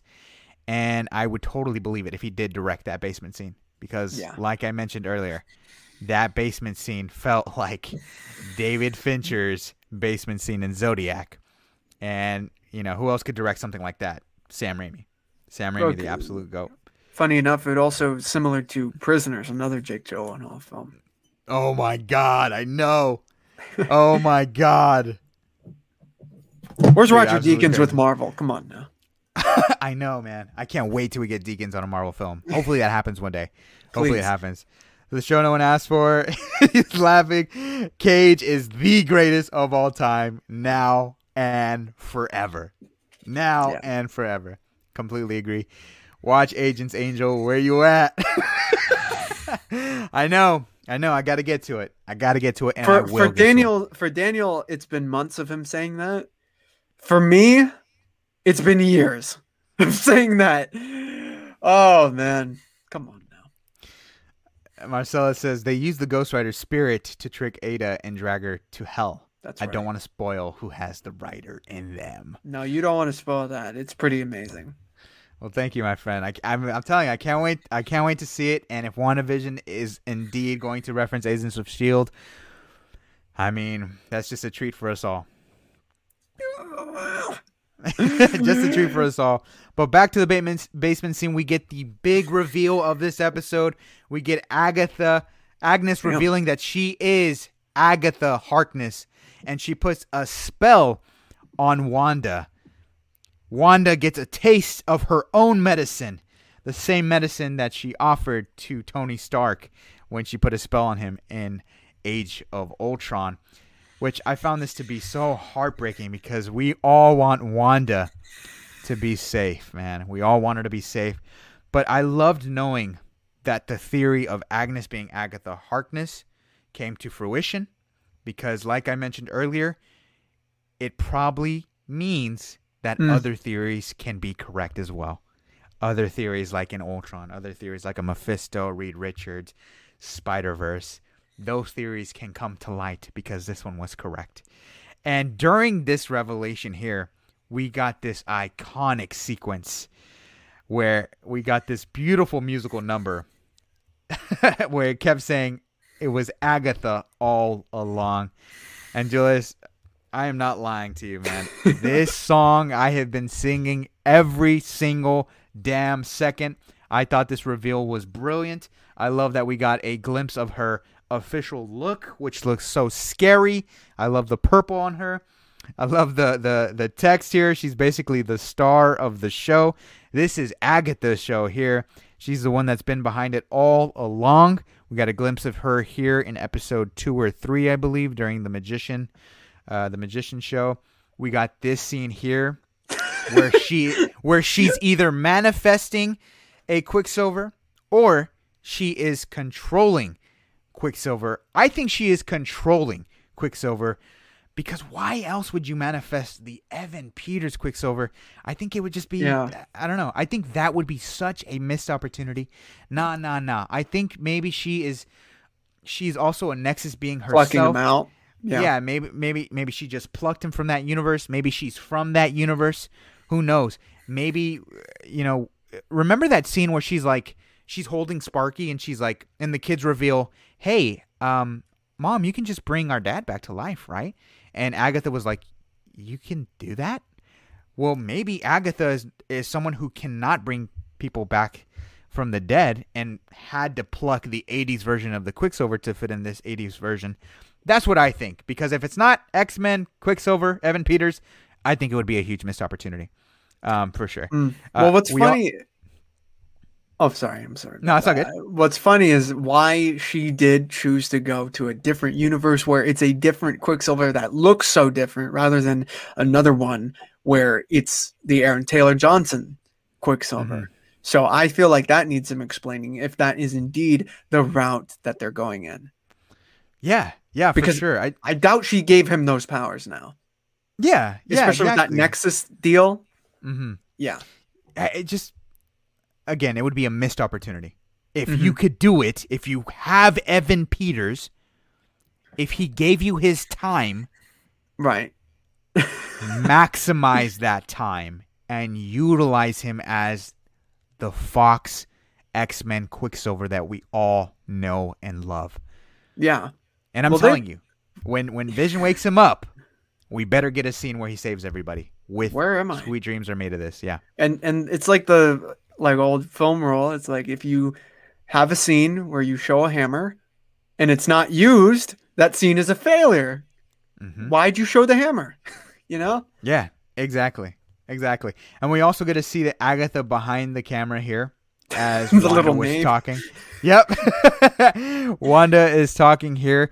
And oh man, what I found so chilling about that scene is Wanda's talking.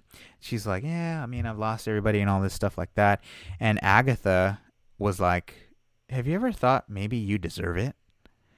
And I mean, it just shows what kind of person we're dealing with. Somebody who just could care less about what Wanda's going through. She is a true villain. And Oh. it doesn't stop there, Julius. It doesn't stop there.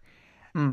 A- Agatha also revealed that she was the one who killed Sparky too, and and cackled like the witch that she was or that she is. And I'm telling you, it was when she revealed that she killed Sparky, I told myself, I need John Wick, and I need I need him to end her now. you're you're gonna die in there. Yeah. well if you can go back to that director's chair photo because you brought up the voice that says do you ever i thought it was a male guy a, a male Yeah. guy a male voice.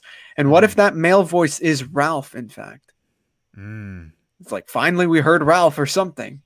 Yeah, yeah, that's a good possibility. It Mm. could be, or you know, it could be Agatha just morph- morphing her voice. voice You know, yeah which is also chilling as well. Also someone chilling. Um, and then we finally have a post-credit scene at the very end of this episode. For the first time, it caught us all off guard. We didn't see that coming. And what do we get in the post-credit scene? We get Evan Peters' best look as Quicksilver, telling Monica, "Snoopers gon' snoop." And it cuts to black. Here's what I thought about the post-credit scene. I thought it was great.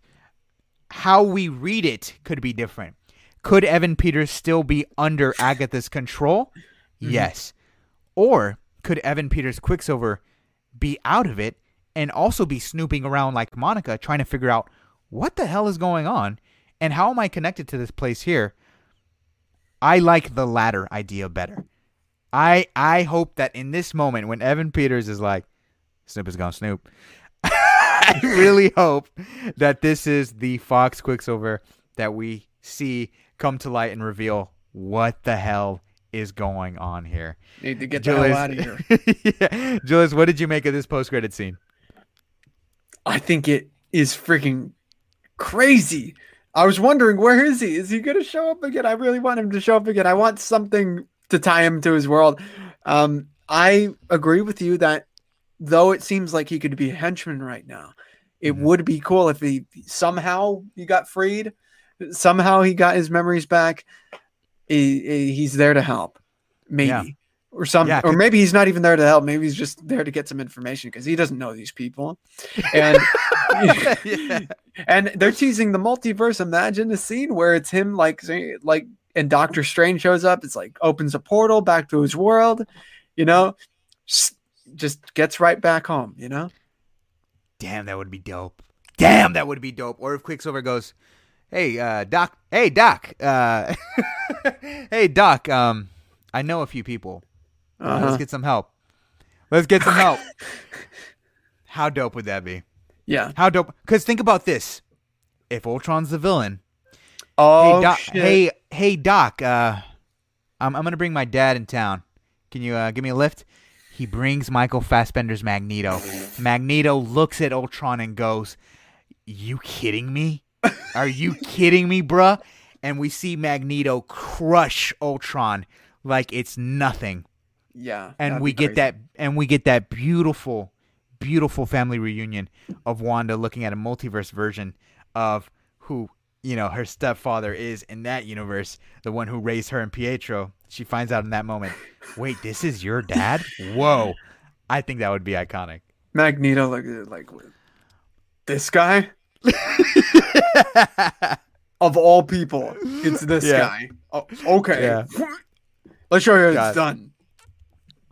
I think that would be epic. How epic would that be? Yeah, that would be a bit too epic. yeah, man, I would love that so much. If you're gonna right, bring in like dude literally made a metal, come on. I know, right? All right, guys, before we conclude this episode, we're going to read the final comments here, and then we're going to take a quick break and then come back, give you some time to add any questions or thoughts you have, and we're going to end the show with your questions just like that. So, this is going to be a final call for questions here before we end the show.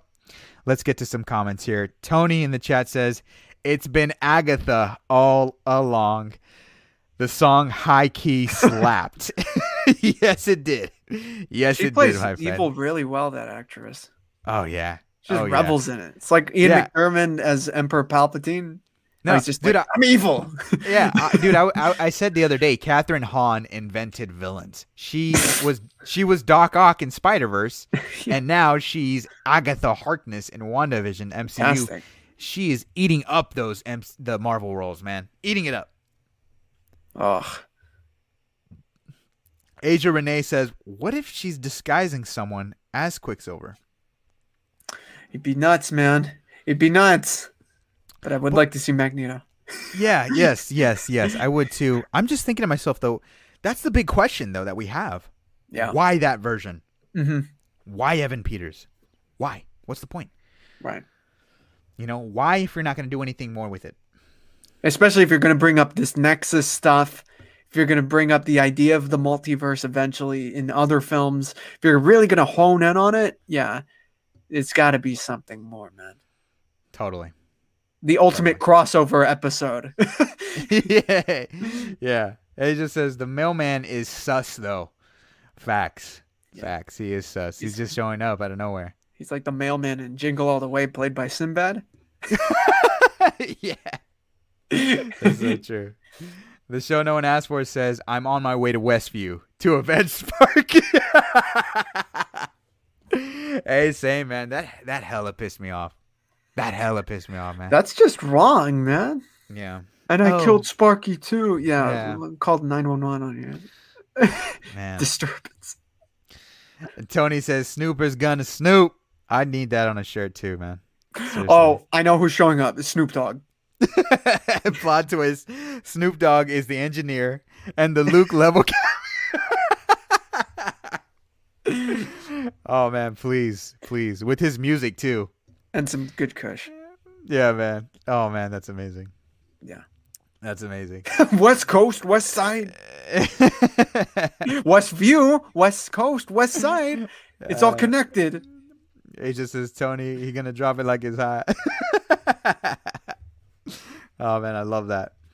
Uh, the show no one asked for says 90s Marvel cartoons equals the original MCU. Yes.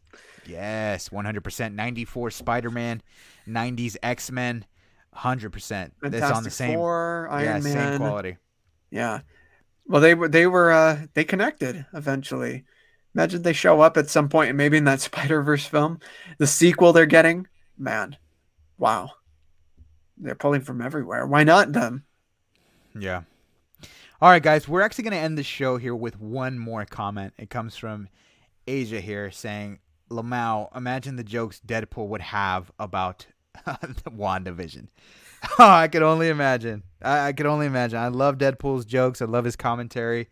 Um, Ryan Reynolds as Deadpool is just casting gold. He was destined to play Deadpool, and I cannot wait to see him implemented in the MCU. Maybe that's the Luke level cameo. Deadpool showing up. Maybe that would be su- that would be such a troll. Like that would be such a troll, like action there, man. Seriously, but it would it would be funny because it's like yeah, Deadpool would just show up. And, and make everybody think that he's Luke level and just troll everybody. That is such a Deadpool thing. Ev- Everyone started arguing. Man, everyone thought it was going to be this guy. Everyone thought it was going to be this guy. No one thought me. yeah, right.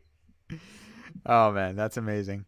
Well, that concludes our show. Thank you all so much to those of you who watched and stayed from beginning to end, participated in the live chat. We appreciate every single one of you. Julius, before we close off here, where can the people find you?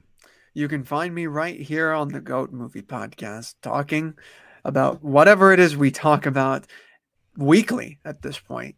And we're just going to have more content up. That's exactly right, my friend. Tony here says Deadpool with the green lightsaber. Dude, I would actually love this. I would love this. I would love this. I would love this. I would love it. I would love it. Give that to me. In a robe. In a robe. In a, in a robe, yeah. that would be perfect. Oh man, thank you guys so much. Everybody in the live chat, you are all incredible. For those of you who want to find me online, you can find me on YouTube. Just search the Goat Movie Podcast. Please subscribe to our channel. We have close to 7,000 subscribers and we want to get to 10,000 subscribers. So help us get there. Help us get to 10,000 subscribers. Do we it. can't wait to get there because you make this community the greatest of all time. You can mm-hmm. find me on Twitter at Goat Movie Pod or my personal Twitter at Blu-ray Angel. Feel free to give me a follow, and we will engage there and talk about movies, television, comics, pop culture, and everything that we're passionate about talking about. And be sure to hit that notification bell and never miss an episode of our content because we discuss everything here, and we will be discussing episode eight and, of course, the finale of WandaVision. Do not miss out on the discussion, and please always share your thoughts with us. You are all incredible. My name is Angel, I'm Julius. and this is the Goat Movie Podcast. Thank you all so much for watching, and have a beautiful night.